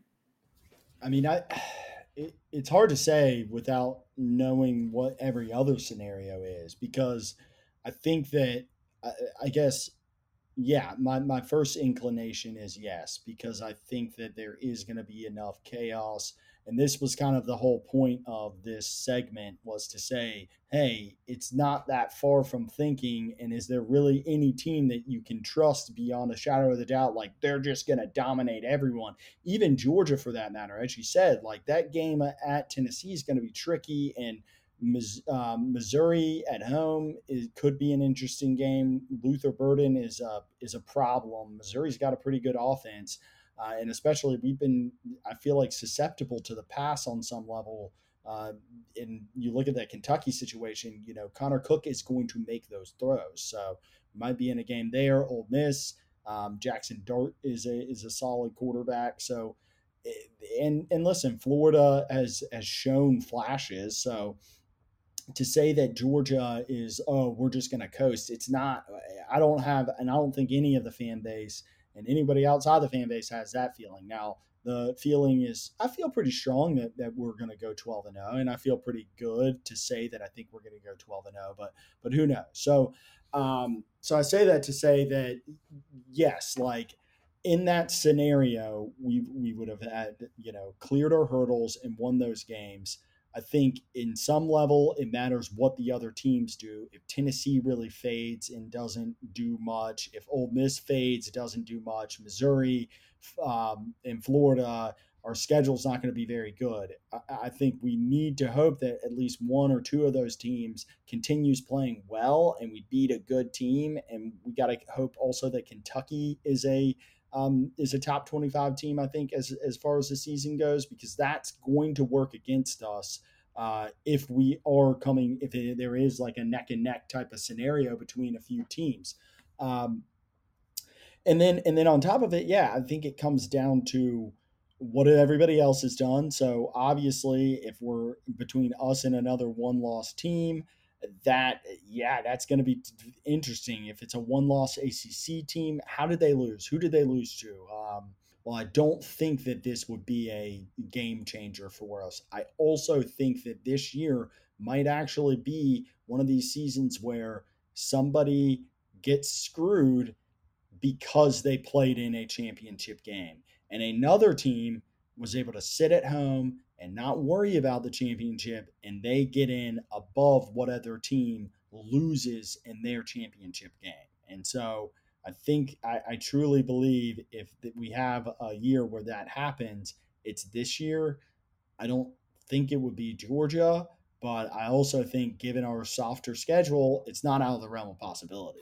Yeah, I mean, I think that you definitely have to know more about you know what's happening in other conferences to truly make that call. But I mean, I, like you mentioned, uh, a team that's sitting at home with the ability to to make it to the to the playoffs is going to exist big time in the Big Ten. I think that's where you're really going to see that amongst the three teams. Whoever's over there uh, in the pond. that could be you know um, they could be that team that you know steps in there gets gets a playoff berth like Alabama has done in the past. Um, so but yeah, it's gonna be interesting. I mean, this is this is a you know probably one of the more interesting seasons in college football with you know the amount of teams that that can beat one another. So it's just you know plug in every weekend. Um, it's it's I mean there's gonna be you know chaos that that we haven't even predicted here that you know we never even you know remotely sniffed out, and that that's the beauty of college football. You know, it, it is so unpredictable and. Um, anything can happen, and that's you know especially true this year. So uh, I'm excited to see how you know the second half of the season unfolds. You and me both, KC. You and me both. I think that I do think there is going to be some chaos. I think there's going to be some somebody that gets into the playoff that we're not expecting to be there, and I think that there's a team that is you know maybe a perennial team like an Ohio State who maybe ends up being shockingly short of of reaching that goal. But as we say, we got to see as the as as the as the college football world turns. All right, now I know we talked about some of the big matchups for the weekend. mentioned Oregon and Washington, as well as Iowa and Wisconsin. But there's some other big matchups this weekend, Kyler. We've got Texas A&M going on the road to visit Tennessee, Auburn going to LSU, USC going to Notre Dame, and Miami going to UNC, which I know we, we touched on maybe a little bit. Missouri going to Kentucky, UCLA going to Oregon State, and NC State going to Duke. Feel like all these games have have potential to be to be interesting interesting matchups. Those are the ones that I've kind of circled, uh, as well as I think that Arkansas and Alabama actually could be could be a fascinating game. I know that you know as KJ Jefferson. I mean, he he's a player, uh, and I, and I feel like Arkansas has has had a few quite a few relatively close losses. Um, it's it's not looking great for them, but I mean, you look at it. They lost by three at LSU, lost by seven at home to BYU, probably the worst loss of the year. Maybe you could argue the Texas A&M loss in Jerry World 34-22 and then, you know, this past weekend lost at Ole Miss 27-20. So yeah, I mean, you look at that schedule and you're yes, you look at them and you're like you're 2 and 4. That's kind of terrible, but then you actually look at the scores and it, I don't know, it could be a fascinating game. Uh, but uh, yeah, from these games, are there are there any that pop off the page for you? Are there any others that you want to talk about? Yeah, I mean, Missouri Kentucky pops off of the page at me. You know, both teams, um, you know, ha- having one loss is going to be you know a huge game for both those um, squads. But yeah, it'll be interesting to see, you know, if if Kentucky. Uh, you know, can get back to their ways that you know, kind of before they played us. I think that the potential is there. Um, Kroger Field's going to be electric um, for that game, so um, I do lean Kentucky on this one, even though you know I, I do have to give praise to you know this wide receiver trio um, over there at uh, over at Missouri. Um, you know the Brady Cook and uh, yeah, Theo Wease, the, the Oklahoma transfer, obviously Luther Burden. Um, I think it's Mookie Cooper's the the slot guy there, or the the other wide receiver who's who's played really well this season. So. Um, you know they could give them fits um, in the passing game as well, but it's going to be tough with the, that home crowd to do everything that Georgia did against the, the Kentucky defense. But um, so that that one kind of sticks out to me. Um, you know, I want to see how Auburn bounces back from their loss against us. Did, did they become a better team by playing us? I, I, think that they did. I think that we have a, a good game on our hands in, in, in Death Valley. Um, so I'm excited about that one. Um, you know, A&M Tennessee. I mean, I I kind of want Tennessee to win this game just so that our game with them is more important. But um, but it'll be interesting to see. You know, I, it's it's tough to um, for me to even predict that one because I think that A and M's not bad. I mean, they were right there in the thick of it with Alabama last week, so um, you know, definitely definitely a, a, great game to keep an eye on. Um, Duke, NC State. What I'm really looking for there is you know what's going on with this backup quarterback situation with, with Duke, and, and you know, will that player be you know, good enough to build this team to, to more victories this season, or is it you know the win completely out of the sails there at, at Duke? Um, yet to be seen, but uh, you know, that that's kind of what I'm looking for there. Um, in Miami at UNC, um, after the the blunder by Cristobal last week, are they able to uh, answer the bell and, and and get a W from a really good UNC team? I personally, I don't think so. I think that UNC is much improved, and I think that they they win this game um, at home. So that'll be a huge win for for them moving forward. Um, USC Notre Dame, um, you know, USC's on the road going to South Bend, tough tough environment. Um, you know that Notre Dame has to have that that taste of blood in their mouth after after their loss last week. Um, against Louisville. So uh, I think that's going to be a fantastic game. But I, I, do see the magician, you know, actually packing the rabbit, bringing it to South Bend, and, and, and pulling one um, out in the late late uh, late minutes of this game. I think it's going to be a very close and good one, but we're going to see a spectacular performance from from Caleb Williams again. Um, UCLA and Oregon State. Um, I I cannot wait for this game. I, am a little bit more sold on, on Oregon State, uh, I think, than you might be, but um, you know UCLA, you know, got a freshman quarterback um, it's going to be a tough environment to play. Um, they're in Corvallis, so um, give the nod to DJU and the and the Beavers this weekend in that game. But it should be should be a lot of games that um, you know are going to be great to watch, and um, you know not not as crazy stacked as last week, but still just you know this is college football, like we mentioned uh, in the insanity chaos uh, segment, uh, that anything can happen. So uh, I'll, I'll, be glued in. Um, you know, on, on Saturday, seeing what happens in these games. Yeah, Kyler, you and me both. I think that there's going to be at least one crazy upset, something something wild that happens. I really think the Missouri Kentucky game, that game fascinates me a lot. I do think Duke NC State because we're going to see Duke without without their QB and it's like how much can their defense carry them? Uh, NC State switched over to MJ Morris.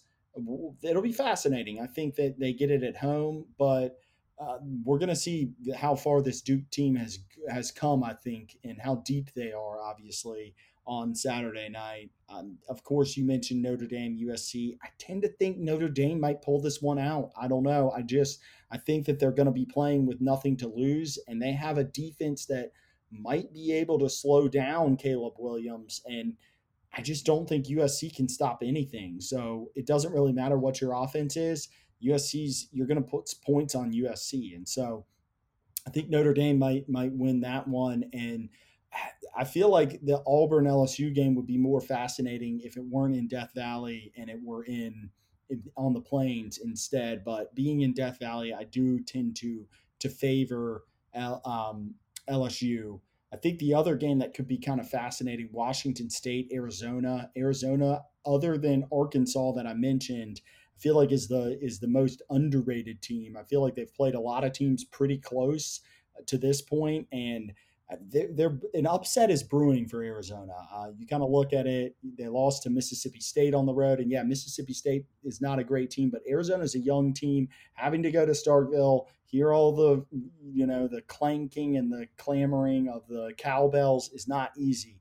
Uh, they lost to Washington 31 24. And then obviously, we know they lost to USC in like triple overtime on the road.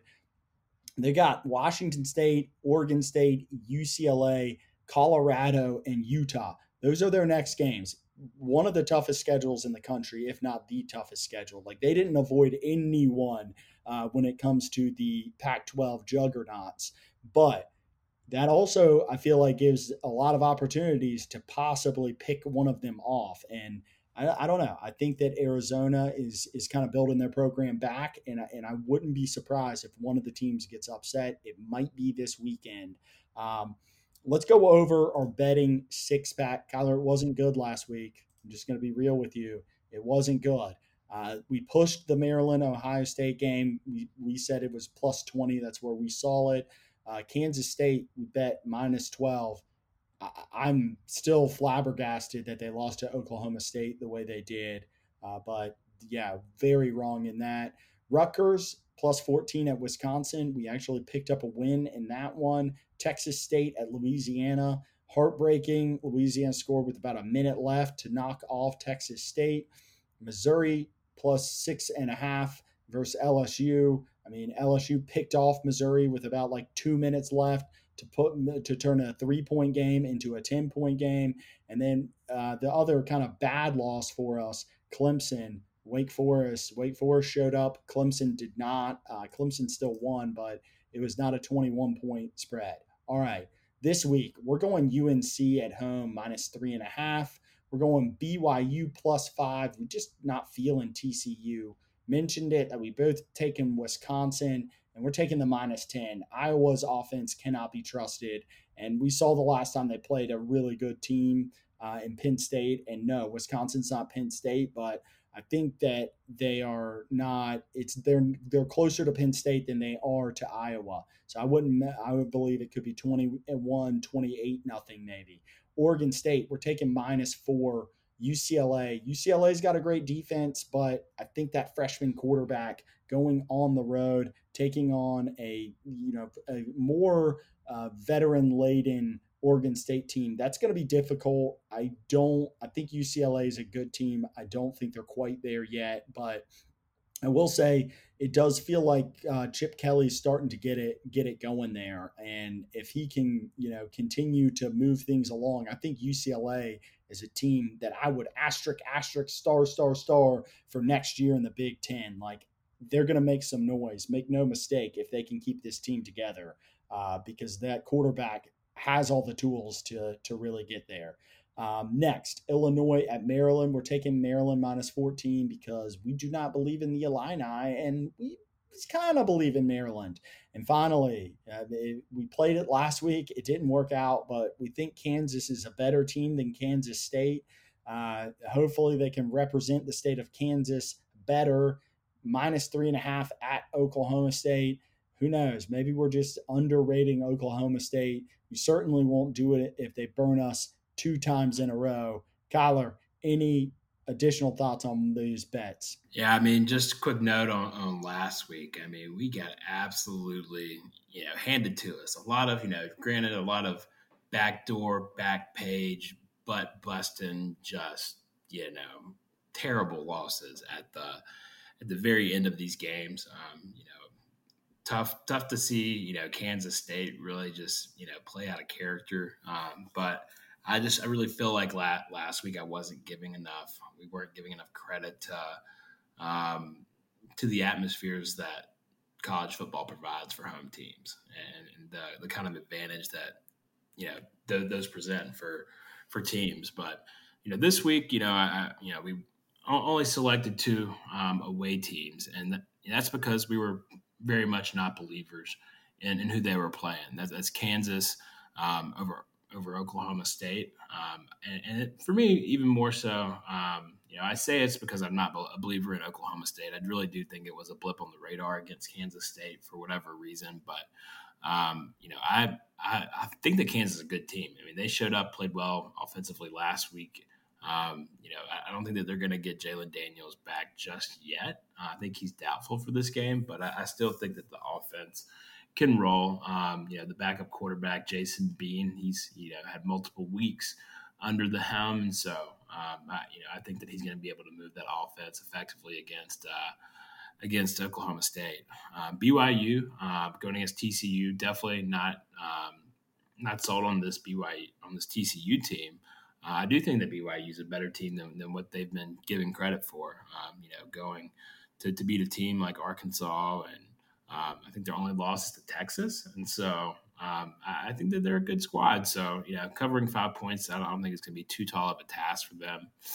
Um, Miami and UNC. Uh, we've spoken at length about um, you know how big of a fan that we are of, of this UNC. Now I wouldn't say fan, but an appreciator of of how much their team has improved this year. Um, I think they've got one of the best quarterbacks in the country. They've got uh, good receivers, uh, much improved rushing defense. So I have them winning this by more than three and a half at home. Um, you know, Camp Randall uh, minus ten uh, against Iowa. We're choosing Wisconsin here. Um, it, this is where that Camp Randall atmosphere uh, really shines through, and they're able to have a confident win against a team that's pretty anemic on the offensive side of the ball. Um, Oregon State, like you mentioned, um, Corvallis on the road, going to be tough.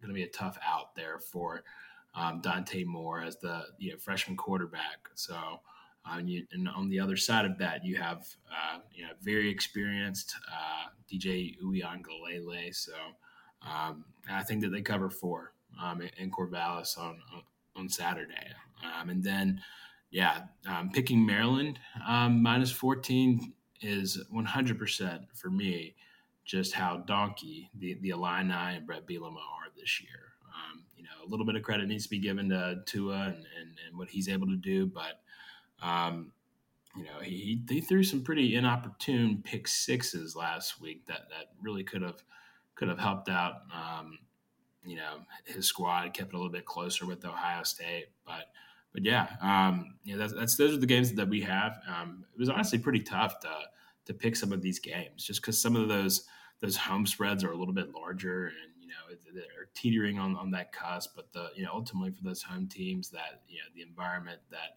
college football provides for home teams is, is kind of what rang through. Um, you know for for each of those teams.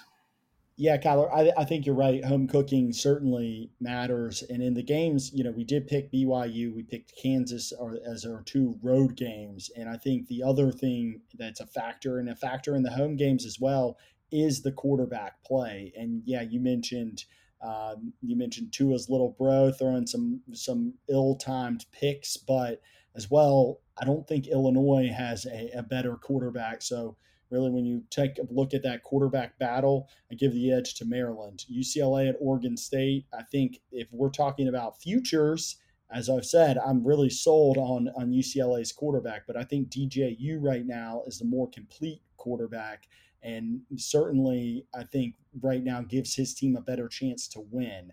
And so for that reason, it's got to be Oregon State. Um, as I say, it's like a fifth year senior though versus a true freshman. There's obviously you're supposed to have a difference there. I think.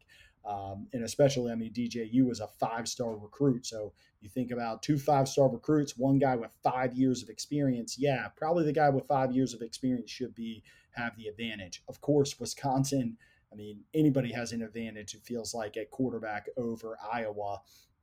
BYU, uh, Chandler Morris is out with a knee injury, so I do give the the edge in quarterback play to BYU and UNC. Drake Maye versus Tyler Van Dyke, two good quarterbacks. Although Van Dyke did not play well last week, uh, and and I think even if he is coming in on fire, you kind of got to give it to to Drake Maye. I mean, he's one of the best quarterbacks outside of Caleb Williams, and yes, Kansas has their backup quarterback, Jason Bean, or at least Jayden Daniels isn't. Jalon Daniels isn't uh, fully cleared, I don't think, but uh, I still feel like Kansas is is showing something more uh, from the quarterback position than Oklahoma State. Now, um, maybe Oklahoma State figured it out last week, and they're going to continue rolling, as I say, but. Yeah, I think so. It's home, and then the other thing is just quarterback play.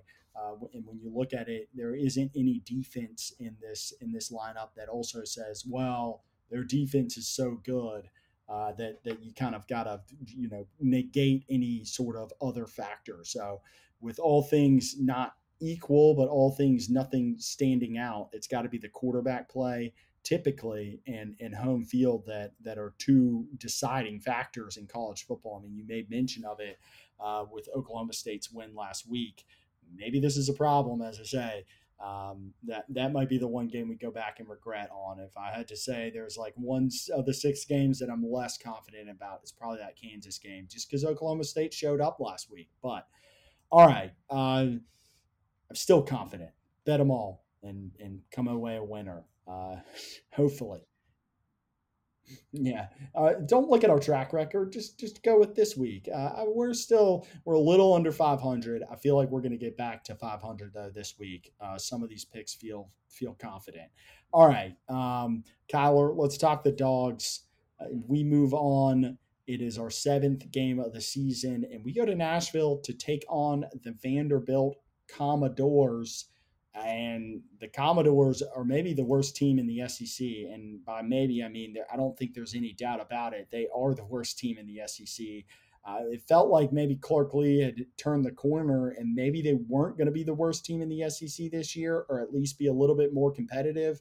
But it really hasn't panned out that way. And it doesn't feel like this game is going to be any different. I know that Uh, these noon kickoffs sometimes can be weird in Nashville, but 11 a.m. actually local time. But I feel like this team got on the right foot last week. And I don't know, I, I have this confident feeling that we're just like we hit our stride last week and we're not going to stumble. We're just going to continue ramping up that stride, you know, and, and we're going to see us right in stride um, from the from the moment we kick the ball off on on Saturday. But I don't know. I mean, do, do you think that Vanderbilt poses any sort of threat? And if they are going to pose a threat, how would it come? Is it going to be from the defensive side of the ball? Do you think that they might be able to exploit something on the offense? I mean, give me something, Kyler. Yeah, yeah, I've got got you here, man. Um, but yeah, no, they're not going to pose any sort of threat. Um, but I will say that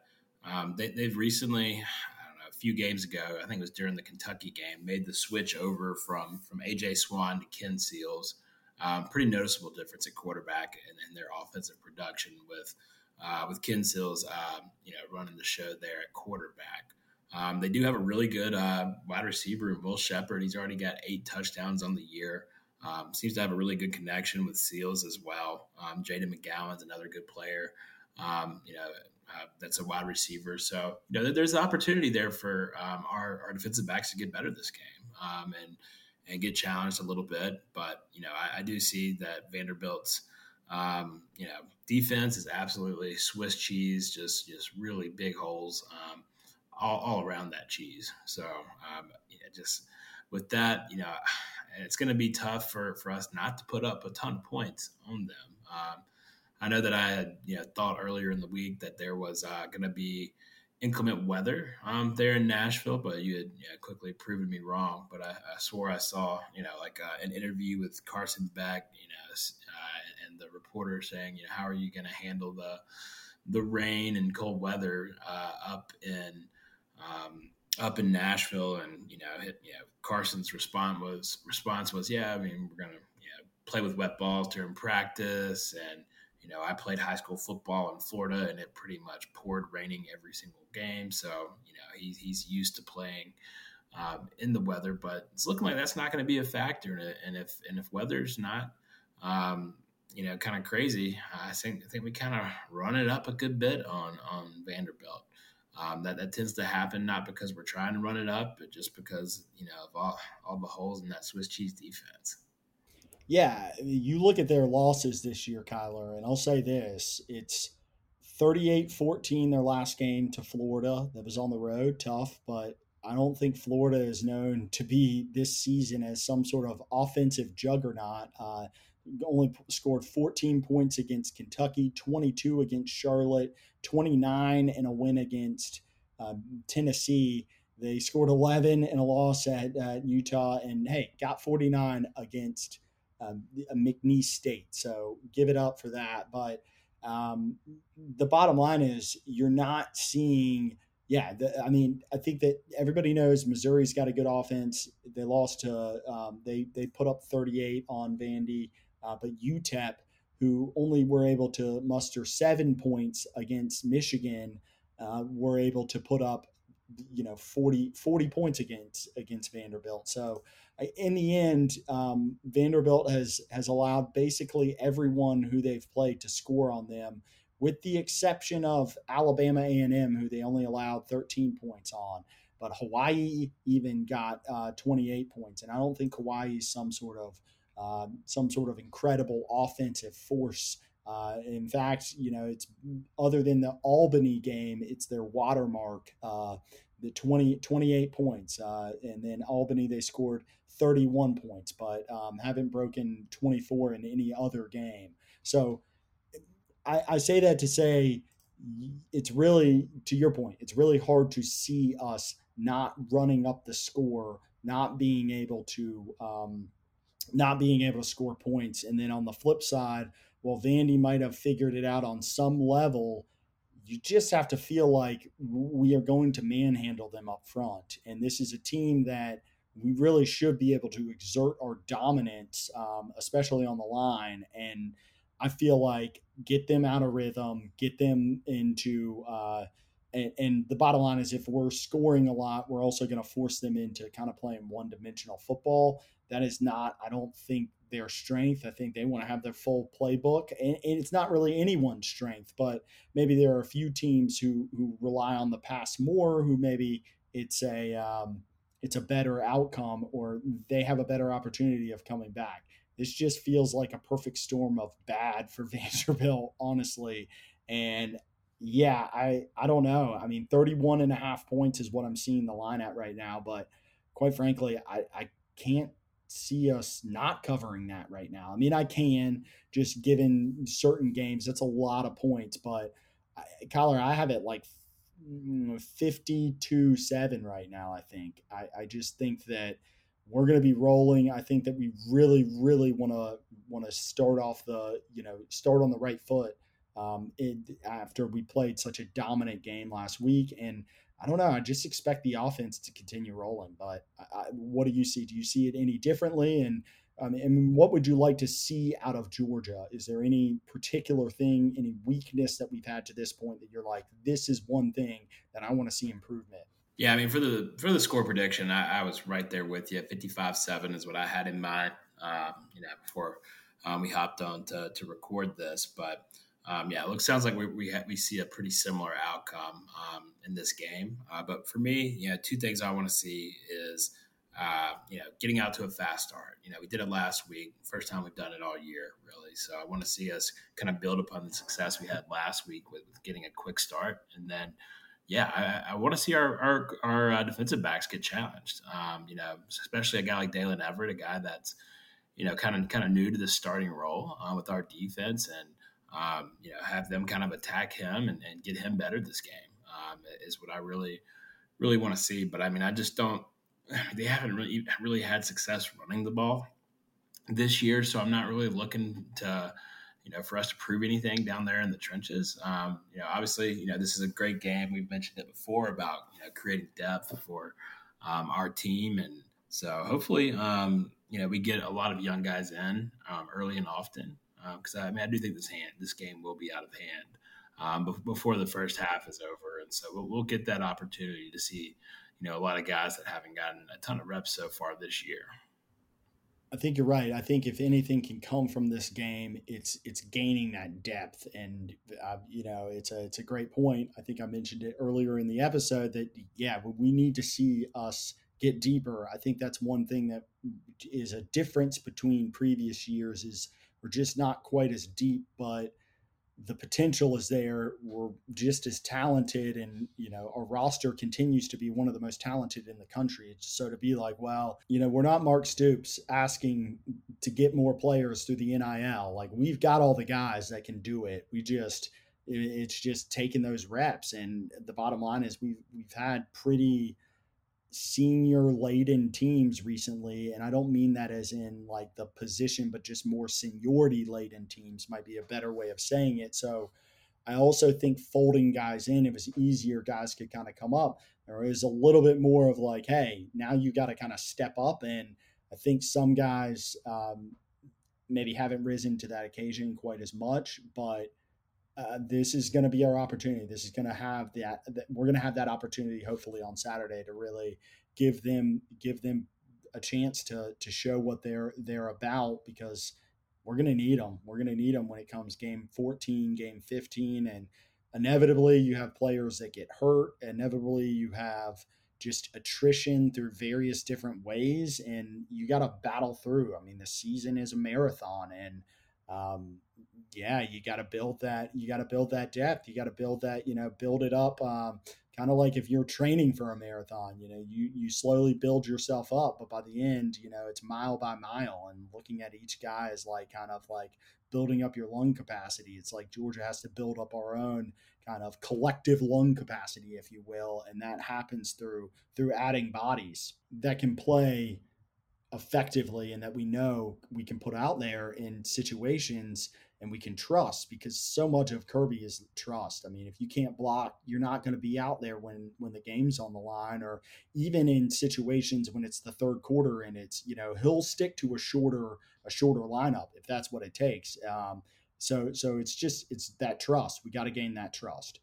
Yeah, I, I, think that that's a big piece of it. Um, you know, and we might not see them consistently until really the the playoffs. I know that I've seen Kirby a lot of times. Um, he'll actually you know kind of switch some things up, uh, whether it be the SEC championship or, or in the playoffs. Um, you know, I remember like I think it was Lewis Cine maybe and. Uh, and Azeez Ojulari might have gotten their first snaps, um, you know, in the SEC championship, right? And so, like, you know, those guys kind of earned the trust, you know, over the season and kind of garbage time, and then were able to, um, you know, when it was prep time for either the SEC championship or a bowl game, um, they got these other players ready to go, um, you know, for for these bigger games, and so um, I think that we do see, um, you know, some of that, you know, some of these younger guys, you know, earn that trust in this game and, and hopefully get into the rotation, you know, when the season really counts and, and we've got some,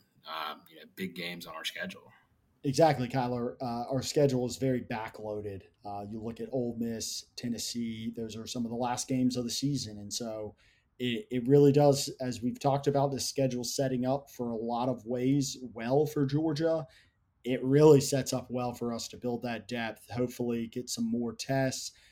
Yeah, and there's going to be some tests before then. Missouri poses a threat, but maybe we can get a lead against them and get some younger guys. Florida, I think, quite possibly could be a great time that we can get some depth too. And uh, and then we're going to get into it with with Ole Miss and Tennessee, probably our toughest two game schedule. And it would be really nice to have a few more guys that we can trust and rely on by that time. But there's time there to to get there. So yeah, it's it's going to be exciting. Another exciting game, and hopefully, you know, we get our game out of the way, we dominate, and then you get ready for just another day of great football especially the night, a very night loaded um, slate this week. But all right, any final thoughts, Kyler, before we sign off for this week? No, man, just you know, excited. Uh, um, you know, tee it up again. Uh, get these guys uh, playing football another Saturday. Um, you know, shouldn't be as eventful as uh, you know the the anticipation of you know, uh, the last two weeks with Auburn and and uh, and the Kentucky team, but um, nonetheless, it's another SEC opponent, another you know chance to uh, strap it up and, and and and go in. So uh, I'm excited to see what we can do. Excited to you know see the the next level of progression for for Carson Beck, who seems to get better and better every week. Um, so yeah, I'm pumped, man. Um, be be ready to to root the dogs to victory, man and I'm excited. I, I feel like every, every week, um, you know, with Carson Beck's maturation, also comes the maturation of our wide receivers. We saw Rara Thomas with maybe the play of the season, uh, at least to this point, with high pointing that ball uh, in the back of the end zone against maybe front of the end zone, better way of putting it, against Kentucky. But I, I'm also excited. I think that we're going to see an incredible play from Maybe it'll be Rara again. Maybe Dominic Lovett shows a, a flash of his greatness. Maybe it's um, maybe it's one of our other guys who hasn't really done much this season, like a Ladd McConkey, partially because of injury, or as we all know, the guy who's number one in each and every one of our hearts, Brock Bowers. Maybe he's just out there doing something, hurdling like three guys at once.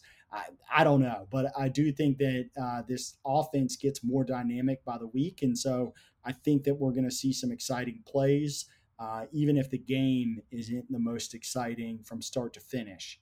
All right. Well, for Kyler Carr, I am Matt Kerr. This has been the Dogs on Top, Even on Bottom podcast. Check us out on Instagram, the underscore D O T E O B. Also, click like, click subscribe, tell your friends check us out. Any podcasts, anywhere that you get podcasts, you can get this one. And you know what? It's totally free. All you got to do is just tune in, and we give you the goods on the dogs and college football. What more could you want? I don't, I, I don't want anything more. Anyways, all right. As we always finish, go dogs. Go dogs.